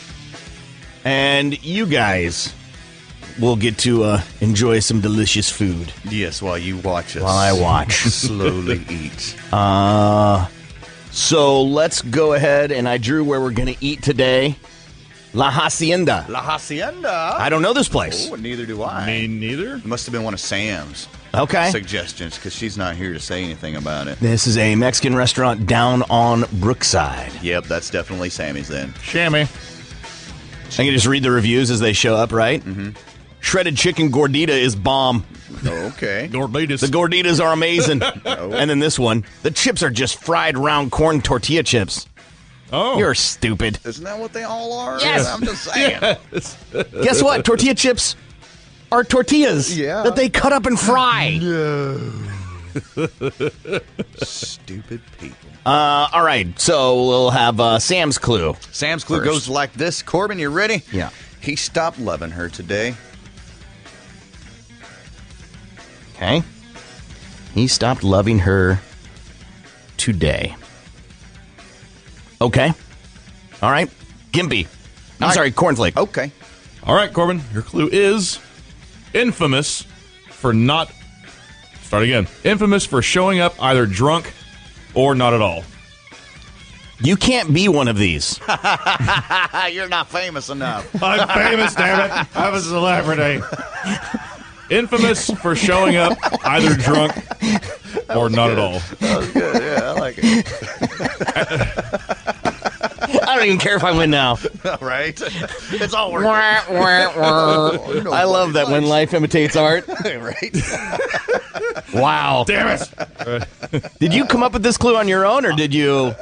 I did come up with this clue, and once I sent it, I hit send, and I was, I was reading it like, oh, there's a joke coming immediately. Yeah, yeah, You know, Wow. Drunk or not at all. Right, right, right. Uh, all right, Gimpy. Uh, my clue goes like this Possum.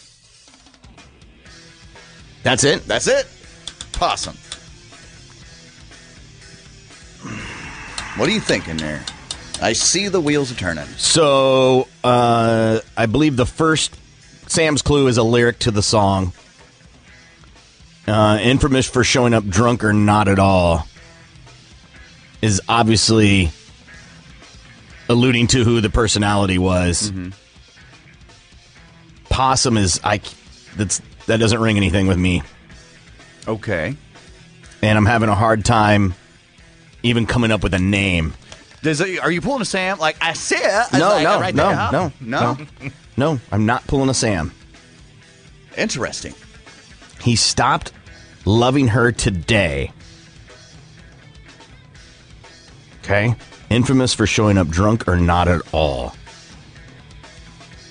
It's one of those like the moment I find out who it is, I'm gonna be like, ah, damn it! No, yeah, of course.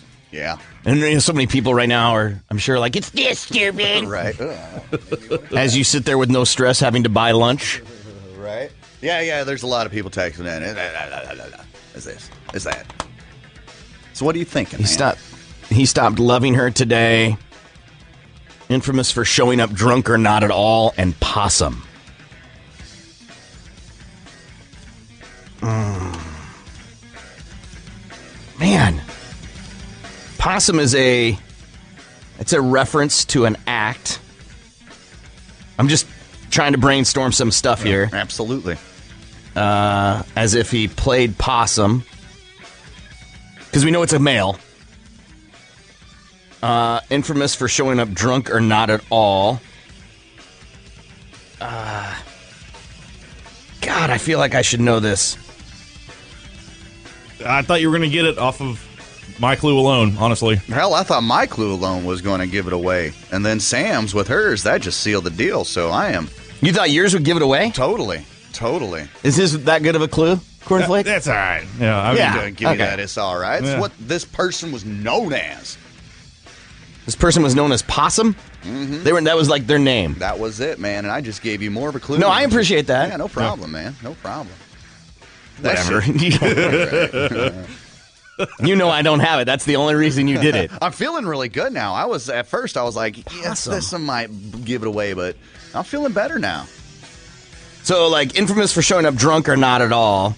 If I started jotting down musicians that were drunk and would show up not, you know, a drunk or not at all, the list would go long. Possum. I'm trying to think of all the people that played Possum because these are going to be movie references for me. Right. It's not Kevin Bacon. He played. Well, that was a tractor. and I don't know about the he stopped loving her today part. And I don't know if he's got a history of being drunk. So that's it's not Kevin Bacon. No, I don't think Kevin Bacon's much of an alcoholic type. He could be though. I'm just gonna say a name. And I don't know if it makes sense. But it's just the name that popped in my head. And it, I know it's not gonna be the one, but Johnny Cash. Johnny Cash, Corbin is a great guess, but incorrect. Incorrect. Yes, that is wrong. There we go. So showing up drunk. Infamous for showing up drunk or not at all. Yeah. Elaborate on that more. Uh, they were a well-known Hellraiser. This person had a wife and a bunch of kids at the house, and would hit it big and would party, party, party, and got arrested a bunch, and uh, actually had another nickname as No Show. No Show, and this person's last name, right, was part of was a, was the nickname I knew for this person. And that, that's how he got that nickname with no show person's last name because well he show up drunk or not at all. Yep. And so the lyric, the first Sam's Clue was a lyric, right? Yes, it's actually a name of a song. Uh huh. The name of the song. Not I'm gonna just know I'm the gonna lyric. kick myself after this. Well, the, the it was Sam's was I stopped loving her today.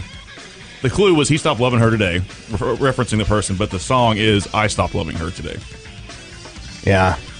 Still not uh, ringing a bell. Huh? No. Wow. Who is it? It's George Jones. George Jones, aka the Possum. The possum, yeah. AKA No Show Jones. No Show Jones. Yeah.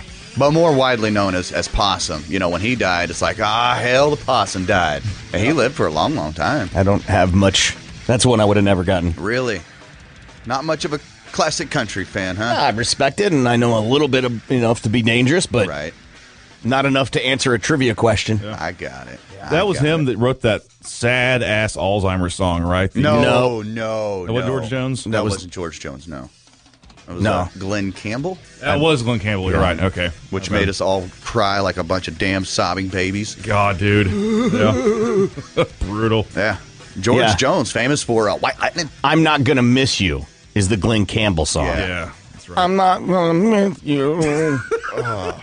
Man, that's the song. You're right. It still it still hits pretty hard, even Yeah. when it's you sounding all goofy saying. That's that, the way it so- sounds. Glenn, Glenn. Woo! Still alive, barely hanging on. Right. He is. He's definitely still alive. He's definitely still hanging on too.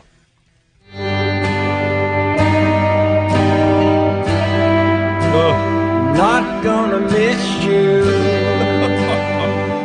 Thanks a lot. Never gonna hold you like I did. Yeah, goodbye. I don't know why, but Not even doing it. I don't know why, but I'm picturing a, a Hodor montage Oh, damn. with, with that song playing. Hold the door. Hold the door. All right, so I'm buying lunch at La Hacienda.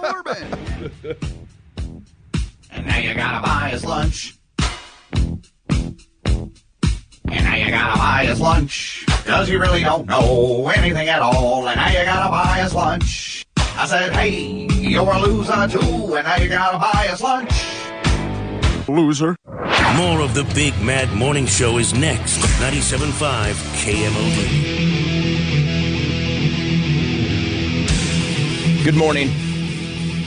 It's the Big Mad Morning Show. Scott Shaw, Liberty Mounds. Congratulations, Scott just got qualified for the Coors Light Badass Boy Toy giveaway. Scott could win a Polaris Razor 900 Trail that we are giving away. Make sure you're listening for that cue that plays every hour with us, and then Lynn and Lunchbox have some opportunities as well for you to get qualified. So be listening for that cue, and we'll get to it coming up here in a little bit. What else did I have? Oh, we get, are getting hammered by people about a concert announcement.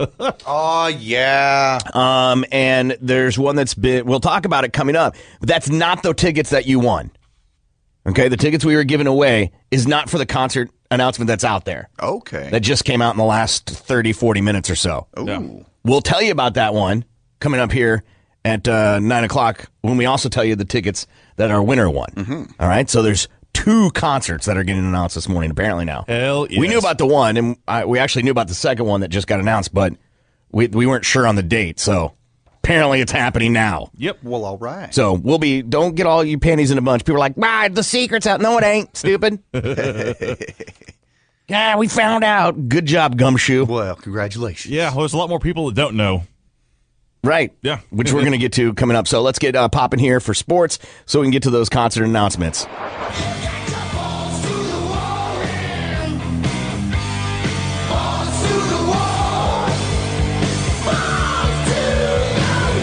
Draymond Green, 28 points, five three pointers, seven rebounds, five assists. Steph Curry, 18 points despite foul trouble. And Golden State beat Cleveland 110 to 77 in game two of the NBA Finals.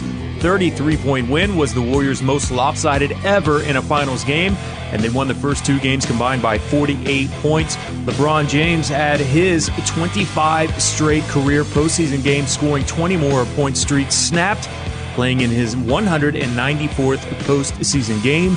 Game number three is coming up Wednesday night in Cleveland. Denver cornerback Akib Talib suffered a gunshot wound to his lower right leg and is being treated at a Dallas hospital. This happened on Sunday, happened outside of a nightclub, according to a Dallas TV station. And the Oklahoma Lady Sooners last night punched their ticket to the Women College World Series in softball. Their series against Auburn will start tonight at 7 p.m in Oklahoma City at the College Softball Hall of Fame, and the Cowboys in baseball, the 2016 NCAA Baseball Championship. Oklahoma State beat Clemson 9 2, sweeping through the Clemson Regional. They reach a Super Regional for the fourth time. They will face the winner of Columbia, South Carolina Regional, which will come down to host South Carolina and UMC Wilmington, and that game is coming up tonight. That's Balls to Wall Sports. Jeremy Poplin, 97.5 KMOD.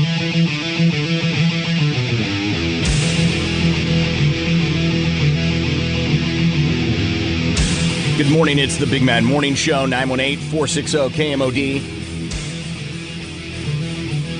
Can also text BMMS and then what you want to say to 82945. Two big concert announcements for you. One of them is already out there that people seem to think that is the the announcement that we were going to make today at this time. It is not. Just kind of crept out of nowhere. It's something we were they told us about I think 2 weeks ago and they weren't sure, but now it is confirmed that on Friday, October 7th at the BOK Center. Prophets of Rage will be performing. Yeah. Now, this is members of Rage Against the Machine, Public Enemy, and Cypress Hill on one stage. Okay. Hell yeah, dude. I like all three of them separately. I'm interested to see what all three of them are like combined. Tom Morello, Tim uh, Comerford, Brad Wilk, Public Enemies, Chuck D, and DJ Lord, and Cypress Hills. Be real. Awesome. Right. So, so cool. Tickets on sale Friday.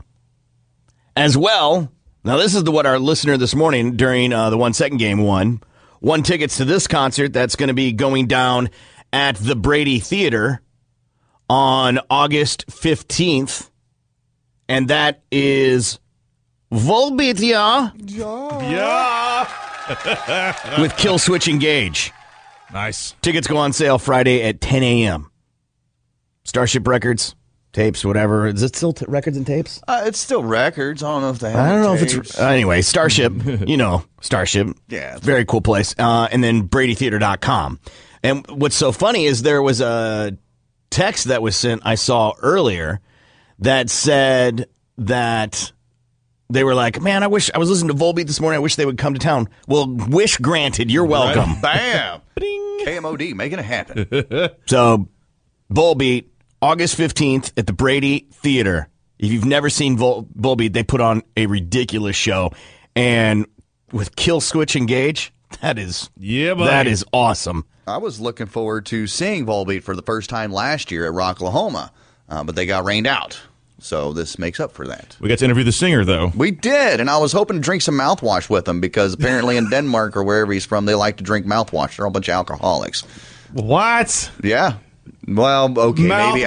alcohol. Yeah, I was doing the research because we were Uh. interviewing the guy, and uh, fun facts for Denmark, and they they drink mouthwash like it's regular over there, and it's not I've uncommon. never heard anything No. like that ever. That's the most insane stereotype I've ever heard. Yeah. I've thought it was never heard strange that. too, but apparently that's what they do, and it's also not uncommon to leave their babies and their strollers on the street curb while they're inside the store doing their business.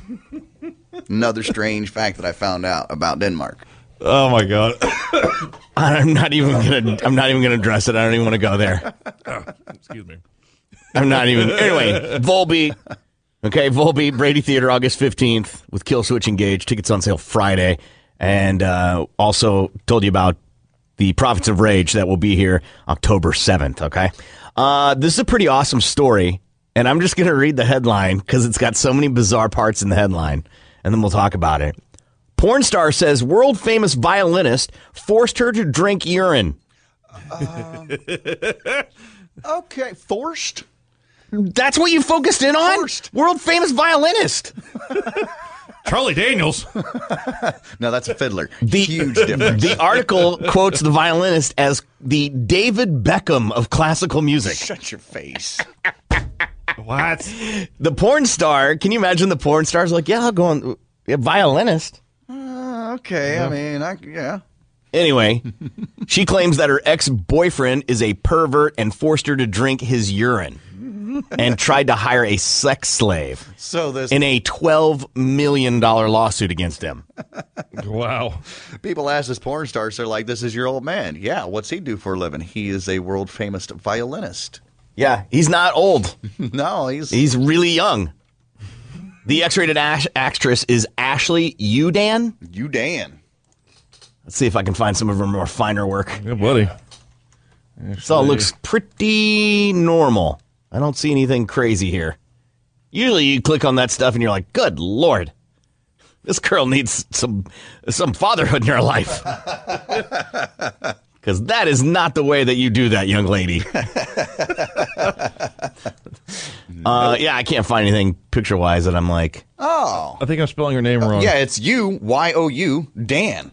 Right, you Dan. Yeah, I was spelling it you, just the letter U and Dan, and it comes up with all this Indian dot not feather type pictures, and I'm like, well, that doesn't seem right. The guy is David Garrett. David Garrett. He is a Juilliard trained violinist. He kind of looks like the article says Kurt Cobain, but I, he looks like some weirdo dude trying to not be who he is, the Kurt Cobain. trying real hard. Yeah, she's dirty. Uh, she apparently says that the actress says that she he wanted her to marry him after he paid her for sex in 2014. Huh. Wow. it was so good. He's like, marry me, please. Please. I'm a violinist. This is as good as it's going to get for me. Favorite prostitute of all time. so he's going to marry her. Put a ring on it. I guess he introduced her as his fiance. She claims in court papers that she began going to Malta, Mexico, and Spain with him because that's where he'd be performing. He earned the title of the world's fastest violinist when he play, played Flight of the Bumblebee in 66 seconds. Will you do me a favor while I finish this? Will you find that, please? Yeah. Google that. David Garrett, Flight of the Bumblebee. I want to hear this guy perform. And apparently, this just goes to show that it's money that gets girls going. Oh, it is yeah. not. Listen, nobody's like, what does your husband do? "Ah, he's a violinist. no one does that. Sounds fancy. Oh, okay. This is why we couldn't. fi- I couldn't find anything on this uh, porn actress. Her porn name is Kendall Carson. Right. Ashley Uden was her her personal name. That uh, link for the uh, Flight of the Bumblebee. Okay. David Garrett is in the screen. Okay, all right. Yeah, because we got to check this out. We got to find out what gets the girls going. now, remember, if you might remember that uh, when I was little, I did play the violin. Yeah, I remember that. Yeah, I had a nice little picture up here for you, Throwback Thursday. That's not him. Obviously, he plays the violin. One, two, three, four.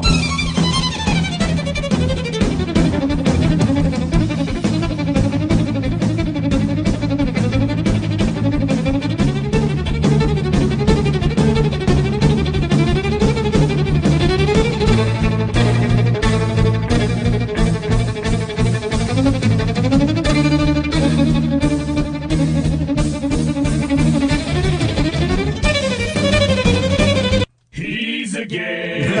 He's a gay. He's a gay. I said that he's a gay. Thank you, Biggie. Apparently, it works though. Yeah. He's getting some porn star action. Yeah, and if you look, she is a naughty girl. For a porn star, she's pretty good looking, actually. Well, I mean, she's wearing a ton of makeup. Yeah. Ooh. Yeah. That's her putting thing. Yeah, that doesn't go there. She must. Yeah, she does her job well. well, allegedly. Uh, Kendall Carson was her name? Kendall Carson is her porn name. Okay. Uh, he also asked her to give up her adult film career, and she did, according to her suit. Then on Christmas Day, his behave- behavior began to take a dark turn for the worse. After seeing an advertisement for Sex Slave on a website, he responded to the advertisement hoping to perform BDS, uh, BDSM acts on a sex slave and placed the sex slave in a cage while he and the girl, the porn star, attended a nightclub. Is this that thing? Because Marilyn Manson did an interview a long time ago about talking about sex with women uh, that he'd meet on tour, and it just got boring to him because he just like wanted to fling lunch meat at him because it just wasn't exciting and and it's- it, it didn't turn him on anymore. It's it's lost its shine, I guess. Yes. Yeah. Oh, that's the life, man. Ah, it's too much. So is it so much for a a violinist that he's like, man, we got to get someone here and lock him in a cage. I don't even want to bang him. I just want to lock him up. That's so weird, man. On January 7th, 2015, the violinist forced the girlfriend to drink his urine, according to the court papers. He also forced her into rough sex that left her with a fractured rib. Oh my! Damn. Uh, it's not that challenging. Still, accidents happen. Uh, quote, even I think this is awful, and I'm an expert. the pair broke up in February, and she's suing him allegedly physical and mental abuse. The claim is supported by voice recordings, photograph uh, photos, and medical records. Couldn't that just be one of her like videos that she did, the photography and the pictures and whatnots? I mean, The lawyer for the violinist says this is outrageous and baseless. We have not received any lawsuit from her, though her willingness to publicly level these meritless charges fits with a pattern of behavior of someone who has made numerous threats to my client. Wow. well, this is uh, this is fascinating. Just to say the when you least. like, of all the headlines today, right? Muhammad Ali, right? D Day, the UFC, like some really crazy headlines. Classical violinist, pee drinking lawsuits. and I want to. This guy's worth two million dollars. Wow, not too bad for a violinist. Yeah, uh, he's got 14 albums and been selling DVDs. Does live performances. So it's more than just you know uh, teaching some dork on the weekends a couple of lessons. Then No, right, dude. He's playing at some pretty premier places. Yeah, yeah. I want to know about like his albums. Like, do people go? I can't wait for the new Dave Garrett, man. oh man, his yo, Nobody look at this says that. douchebag. His publicity photos are fantastic. look at here. I'll put this in the screener so you guys can see it. This guy is a douchebag. Boy, is he! Wow. Like he's break. He's trying to break the mold. He's got rock symphonies that are available where he's he looks like he's kind of a glam rock country guy. Oh, where he's got long hair, his shirt's open, with his he's got some necklace, he's wearing rings, and his violin just hanging over his his shoulder. He's wearing a skull ring in one of the photos. Oh I my god, he found. plays rock songs. Sweet. Here's smells like Teen Spirit. Oh my god, great. Oh, turn on there.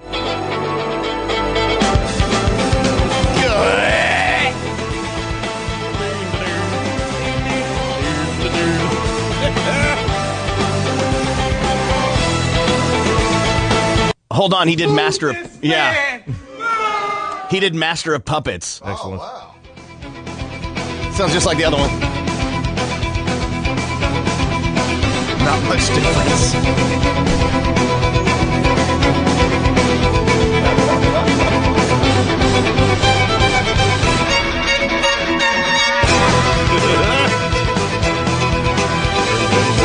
Stripping bellies. oh, he's got a DMB cover on It there. sounds too? Oh. no. It sounds No. like it's what I think of when I hear it. I mean, the rock band is making it, not the violin. Yeah. The band behind him. This is "Live and Let Die."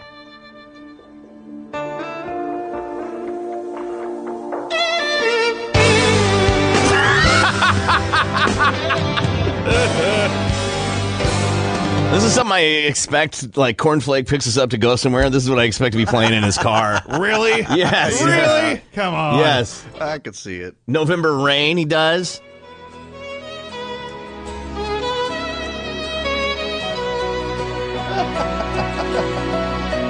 See, the piano's the piano's making it, and then he's got cashmere on here. Yeah, that's not that far of a stretch. No.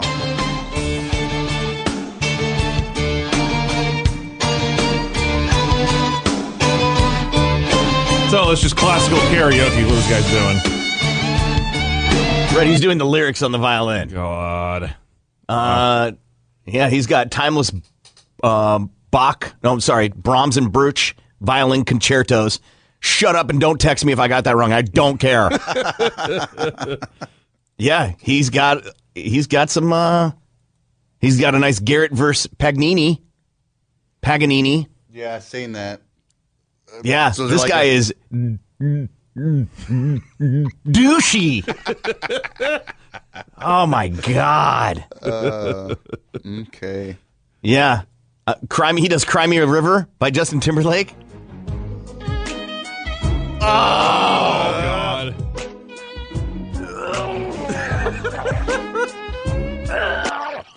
He does uh, We Will Rock You.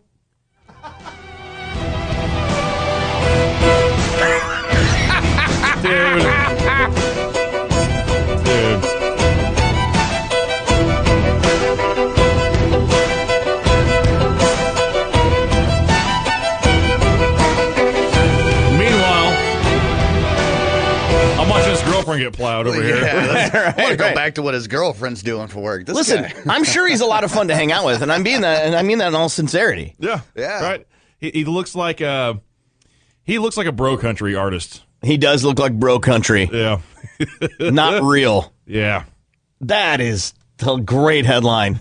Porn star says world famous violinist forced her to drink urine. If it's world famous, shouldn't we all know his name? At least one of us. right? Well, you could say world famous is like you know one person in each continent knows you, and then that to make you fair enough. then we're world famous, international. By God, According You're to right. the statistics we get, people listen to our podcast all over the world. So hell yes, we are world famous. God dang! So there's hope. This is a guy who played the violin, and he had. They were like, Look at little David. I know. I had these things said to me. Look at little David playing his his fiddle. And he's like, I'll show you. It's a violin. I'll make a porn star drink my urine. And he did. Now he did. He did. Anybody at that age is like, you know, one of these days, one day, I'm going to make a porn star drink my urine. No. no. She's showing bruises. that- Like one of the pictures she has is her, like she took pictures of the bruise that she has on her leg, and they're definitely bruises, but I don't know how they are from him. They're just on her leg, which, by the way, you can see her spanks in it. Mm, one of these videos I'm watching of her, she's showing something. That's for sure. Listen, God. that money. I don't care if you wear spanks as a girl, but if you're going to take a photo, then take off the spanks. Yeah, right. Yeah, right. We don't need to see it. It's crazy. That lets everybody know that you're not natural. It's just amazing to me that I had to, when I saw this headline, I had to find out more because I can't believe a violinist guy is like he's really trying to be the part. He's worth two mil, and I'm not, so I can't really you know judge. What if this is all like a publicity stunt for him, right? Well, it works. We're talking Then it, about wo- him. yeah, it works. Yeah. Does it make him more badass? Uh, I don't think so. If it- that she's claiming she men- he mentally and physically abused her, it doesn't. It makes him more of a douche. He's trying to justify his skull rings and open shirt. Hey, I'm- Yes. I'm a badass. Badass. I'll make her pee. I'll, I'll drink my pee. you know, no, dude. Dude, he's jetting on private jets and everything. yeah, this guy with his man bun. oh, Wow. poor David. Yeah, I got no sympathy for this guy. Meanwhile, his girlfriend getting it. I'm gonna put this link in the screener for you guys to watch later. Yeah, you gotta. Oh yeah, is it a good one? yeah, you gotta watch it. Oh, Do you think there are women that go to his show? Like, how do you even get a groupie? You know what I mean? It's not like somebody our age is going to go to the show and be like, "I gotta go see Dave." Garrett." Oh my god! Oh my god, David Yeah. Garrett! David Garrett! No, no, nobody. That's says not that. happening. No. So I got doing this Oh, weekend, taking my wow. girlfriend to see David Garrett. Who? She's she's a fanatic. We're gonna go see David Garrett play some Nirvana. Some old Metallica. He's putting out his first biography. It's gonna be in German. Oh yeah. Augenblick. That's what it's called. With him look, trying to look all serious. This is me. I'm David Garrett. I'm David Garrett. I'm an artist. Don't judge. He looks me. like he talks like that. Actually, Yeah, That's pretty right. good. David Garrett. Next thing you know, he's doing street magic. Yeah, he looks like he's friends with Chris Angel for sure. Yes. like he's on the street playing his violin, and Chris Angel's like, poof. Yeah, he, bro, he, has got. Yeah, he's a bro. Hey, bro. Hey, bro. Hey, bro. Bro. Fist me, bro. Hey, bro. Yeah. What? Found, God. found it, man. Found it. Fist Bro. me. Yeah. Hey, bro. Oh my. Hey, bro. Yeah. Don't waste your time unless you want to laugh. Yeah. But people, girls go to his concerts and they're like, I got to get backstage. He sends his people out. Hey, uh, see that blonde down there? Yeah, that one. That one. That's what I want. The, the usher. Because they ain't at the concert. All right. We're going to take a break and we'll be back. More of the Big Mad Morning Show is next. 97.5 KMOD. Good morning. It's the Big Mad Morning Show. 918 460 KMOD. Can also text BMMS and then what you want to say to 829 45.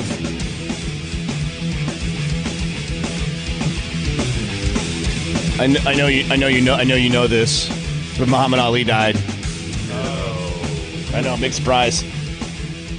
But if you remember that Pop mentioned that Muhammad Ali talked a man off of a bridge trying to kill himself, and I actually have some of that audio. From a ledge nine floors above Wilshire Boulevard, the hooded man shouted, I'm no good. I'm going to jump. The Viet Cong are coming at me. police, a psychologist, and a minister had all but given up trying to change the despondent man's mind when Muhammad Ali, who happened to be nearby, volunteered to talk to him. The former heavyweight champion went to a window and reportedly yelled, I'm your brother. I want to help you.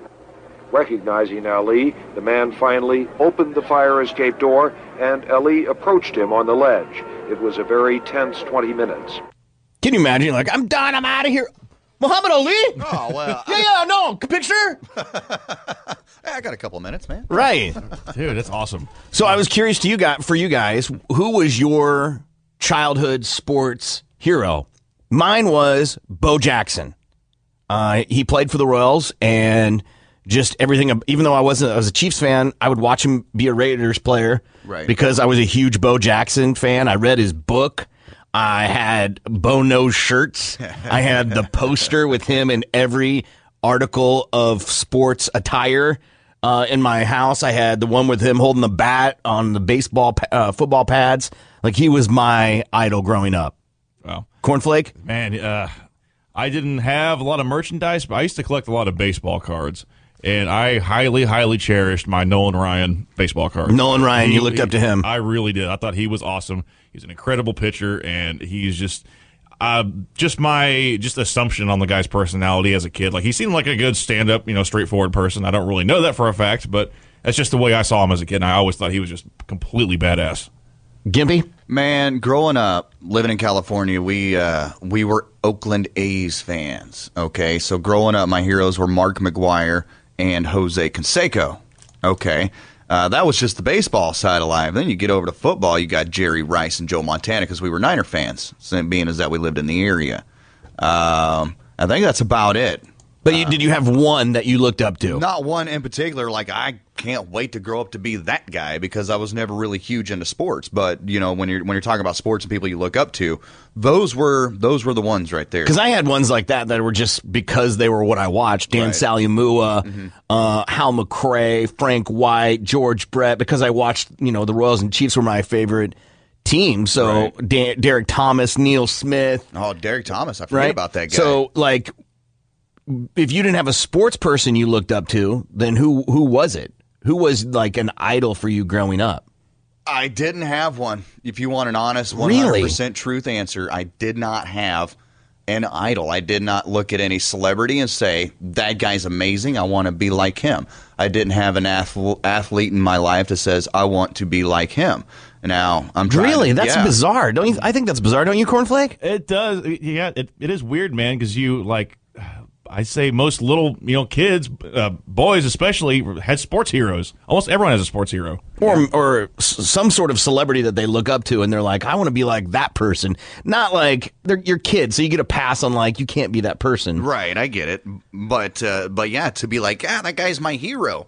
I didn't have anybody like that. No, I, I that's so watched the strange. movies and I watched the. Uh, Who was your hero growing up? I, I once again, I did not have one. You didn't have a hero at all. At least say Jesus. Okay, Jesus. Jesus, not the long guy. No, I really didn't have anybody that I looked up Huh. to and idolized like that. Um, God, I'd like to say my folks, but not even then. Not even then. I didn't look up to them and be like, that's what I want to grow to, to be like. You know what I mean? I just, I, I did my own thing. I'm, I'm a weird duck, man. I'm, a, I'm a loner. A loner's got a loan. No, I get that. I get that, but that's something you develop later. That's not. I mean, even as a kid, there's always somebody in your life that influences you in that way. No, my older brother. It was the biggest influence in my life. That's it. The one you stabbed? Yeah. Really? It's the one you stabbed? Yeah. Huh. That's awesome. That's weird, right, Cornflake? Stab your heroes. Yeah, That's great. That's not every day you get to say that, Oh, right? man. yeah, I see Yeah. the look on. I'm your just waiting for you to finish your face. thought. No, no, that thought's finished. We're done. We're good. You go ahead, say what you were No, going to say. No, no, no. We're. Yeah, see what happened. His head, he got so flustered there. His headphone jack fell out of his crappy Beats headphones, and then he turned off his microphone Yeah, yeah. and didn't know his microphone got turned off because his headphones weren't working. Well, I knew my he got microphone flustered, turned off. flustered talking about Not stabbing dudes. stabbing Yeah, dudes. Stabbing dudes. Yeah. Yeah. Uh huh. But Wow. Yeah, really. Uh, my heroes were it was pretty much all athletes until I was a teenager. That's when I And started. then- That's when I really started listening to music, and be, that's when I like you know, like uh, of course Les Claypool. He's always been a big hero of mine. But yeah. Even like so, you went from like Nolan Ryan or another sports athlete to Les Claypool. pretty much, yeah. Les Really? yeah, Primus was a big thing for me. It was it was a huge thing for me actually. See, even then, I love the music. Big music dork. Love listening to it. Never once like found an artist that I'm like, that's the guy I want to aspire to be like. I just never really had anybody like that in my life. My music quote heroes were uh, Huey Lewis in the News. Nice. Mm, Yeah. And then Eric Clapton. And then it was the uh, Luke Skywalker. Oh, of course, yeah. And then I don't know why I just did. because he's getting bitches. that's Yes, why. yes, yes. Uh, and then um, it was probably like Nirvana or Smashing Pumpkins or something like that. But I look back at all those and I'm like, boo. Yeah, I'm glad you didn't end up like those guys. Yeah. Oh, Now, God. not, not like Cornflake, who still has a lot of uh, affection for Les Claypool. Yeah, I do. I, I love that guy. Yeah, he's Uh, I was just thinking, like looking back, some of my heroes weren't really the best. Like for instance, I God, Real Big Fish was a huge influence on me when I was a teenager. I loved those guys. I still like them, but you know, whatever. Uh, Frank Zappa would be another big one for me. That guy's a weirdo, man. He's awesome. The man's Wow. a gen- genius. Guy is amazing. Yeah, uh, Claypool, Zappa. So today, who are your the, who do you idolize now? Like who not idolize? Who's a mentor to you? Like you see a celebrity and you're like, ah, okay. I still actually Zappa's still really big for me. Like I uh, watch I- I watch his some of his weird throwback videos uh, uh, pretty regularly actually. Like uh, there's some Zappa fan pages I follow on Facebook and they'll post some obscure ass just old video that just fell into nothingness. They'll post that like oh it's great. Like he directing his band and he has uh, just these absurd crazy crazy rhythms and this the crap that he comes up with is just like man i hear some of his stuff i'm like this a freaking human came up with this just absurd just insane thing that just happened what i just heard is the craziest crap ever and a person came up with that i really really respect that it's amazing It's not that hard to come up with really absurd absurd stuff though. yeah. well like the way he does it with uh, the, the music the music he does the way he does it is uh, so very weird unique. you're arguing. Uh, what about you're arguing that defense is fun. The- um, what about do you know if your kids have any like people that they idolize or Hmm, Not No really. posters on their walls No or any- posters. no posters on the walls or anything like that. I mean, they may have some at their at their mom's house, but uh, the Cleveland show. Yeah. Because the Cleveland. Never Really? mind. What the, the Cleveland show? Really? Well, I mean, if you're looking for posters on the wall, there's a Family Guy poster in, in my boys' room. That's about it, you know. And whether or not they idolize Peter Griffin, that's a different story. But um, But as of you know, they don't idolize any sports athletes. No, no, we all run about the same in the family where we don't give two s's about sports.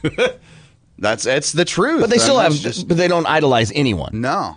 No. So weird for a kid not to idolize somebody. Man, I'm sure they do. If I sat down and asked them, "Hey, who's your?" You've never hero?" asked them? No. Why not? Why? Because they're your kids. Yeah, my parents never asked me, and it's just fallen right in suit with what they did. So Yeah, but don't you resent that a little bit? Don't you want to break the pattern? No, what's the let them What's have the their point? hopes and dreams. Let them have their hopes and dreams, man. It's all good. Well, it's not about ruining their hopes and dreams. I I mean, you just want to be a part of it. no, I get it. Yeah, I can, and I could ask them if I wanted to. I just never. you never don't really want to. thought about- No, it's not that I don't want to. I never thought about i it. love him don't like him Never thought about it. You know, the, the, the thought has never crossed my mind. Hey, Gimpy, you need to sit down with all your kids and find out who their heroes are. No, I, I got work to do, man. in your defense, I'm sure they'll let you know at some point. Yeah, I'm sure they will. All right, we're going to take a break. We'll come back, find out what everybody learned. Don't go anywhere. Tulsa's morning show. The Big Mad Morning Show. Oh, I thought a group of Vietnamese people were having their intestines pulled out through their mouths. The assault continues next. 97.5 KMOD. Good morning. It's the Big Man Morning Show. 918 460 KMOD. Are you making yourself laugh over there? Oh, yeah. We're going to find out what everybody learned. You tell us your favorite part of the show. A couple things to remember. One, first patio party of the year is at the Market Pub from 5 to 7. Got a chance for you to win some really cool prizes from Action Power Sports. Be listening for the Coors Light Badass Boy Toy giveaway. Everything you need for all this is at KMOD.com. And of course, we announced Volbeat, y'all, with Kill Switch Engage. Brady Theater, August 15th. Tickets go on sale Friday at 10 a.m.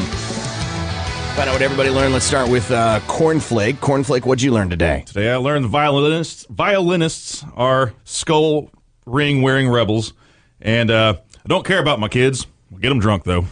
By God, Gimby, what'd you learn today? I learned that the mayonnaise was the best part. And that cornflakes' favorite part of the Lone Ranger is when Tonto would show up on screen, shirtless.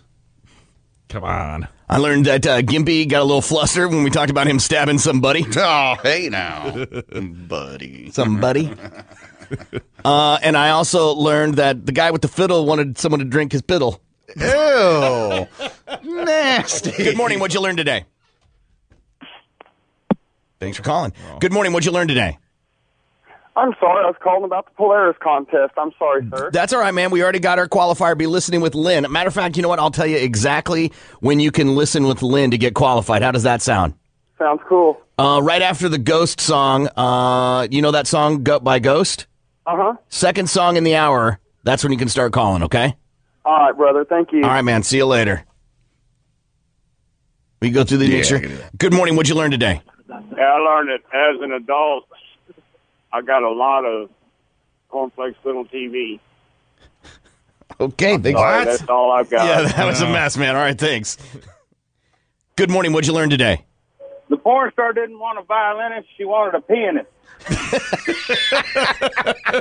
In the last call today, last call. Go ahead. Yeah, I learned it was a good day. I didn't have to listen to Sam try to think. Uh, uh, uh, uh, uh, I know it. I know, right? Oh my god. All right, it's Corbin Tate. Make sure that dishwasher's loaded right. This is Cornflake without an eagle. This is Gimpy, and I'm sorry. Yeah. Ready? Uh, Can I get an encore? Do you want more? Cook and roll with the Brooklyn boys. So for one last time, I need y'all to roll. Uh, uh, uh, uh. Now what the hell are you waiting for? After me, there should be no more. So for one last time, make some noise. Enter password. Corbin. New messages. The Big Bad Morning Show would like to take a minute to thank troops from Oklahoma and all over the United States. These soldiers have sacrificed to give the Big Mad Morning Show the freedom to act like the total douchebags that they are. Total douchebag. Total douchebag. douchebag. Total and complete douchebag. We honor and respect you. We honor and respect you. We honor and respect you. God bless. Rock and roll! Bicycle, Tulsa. God bless Tulsa.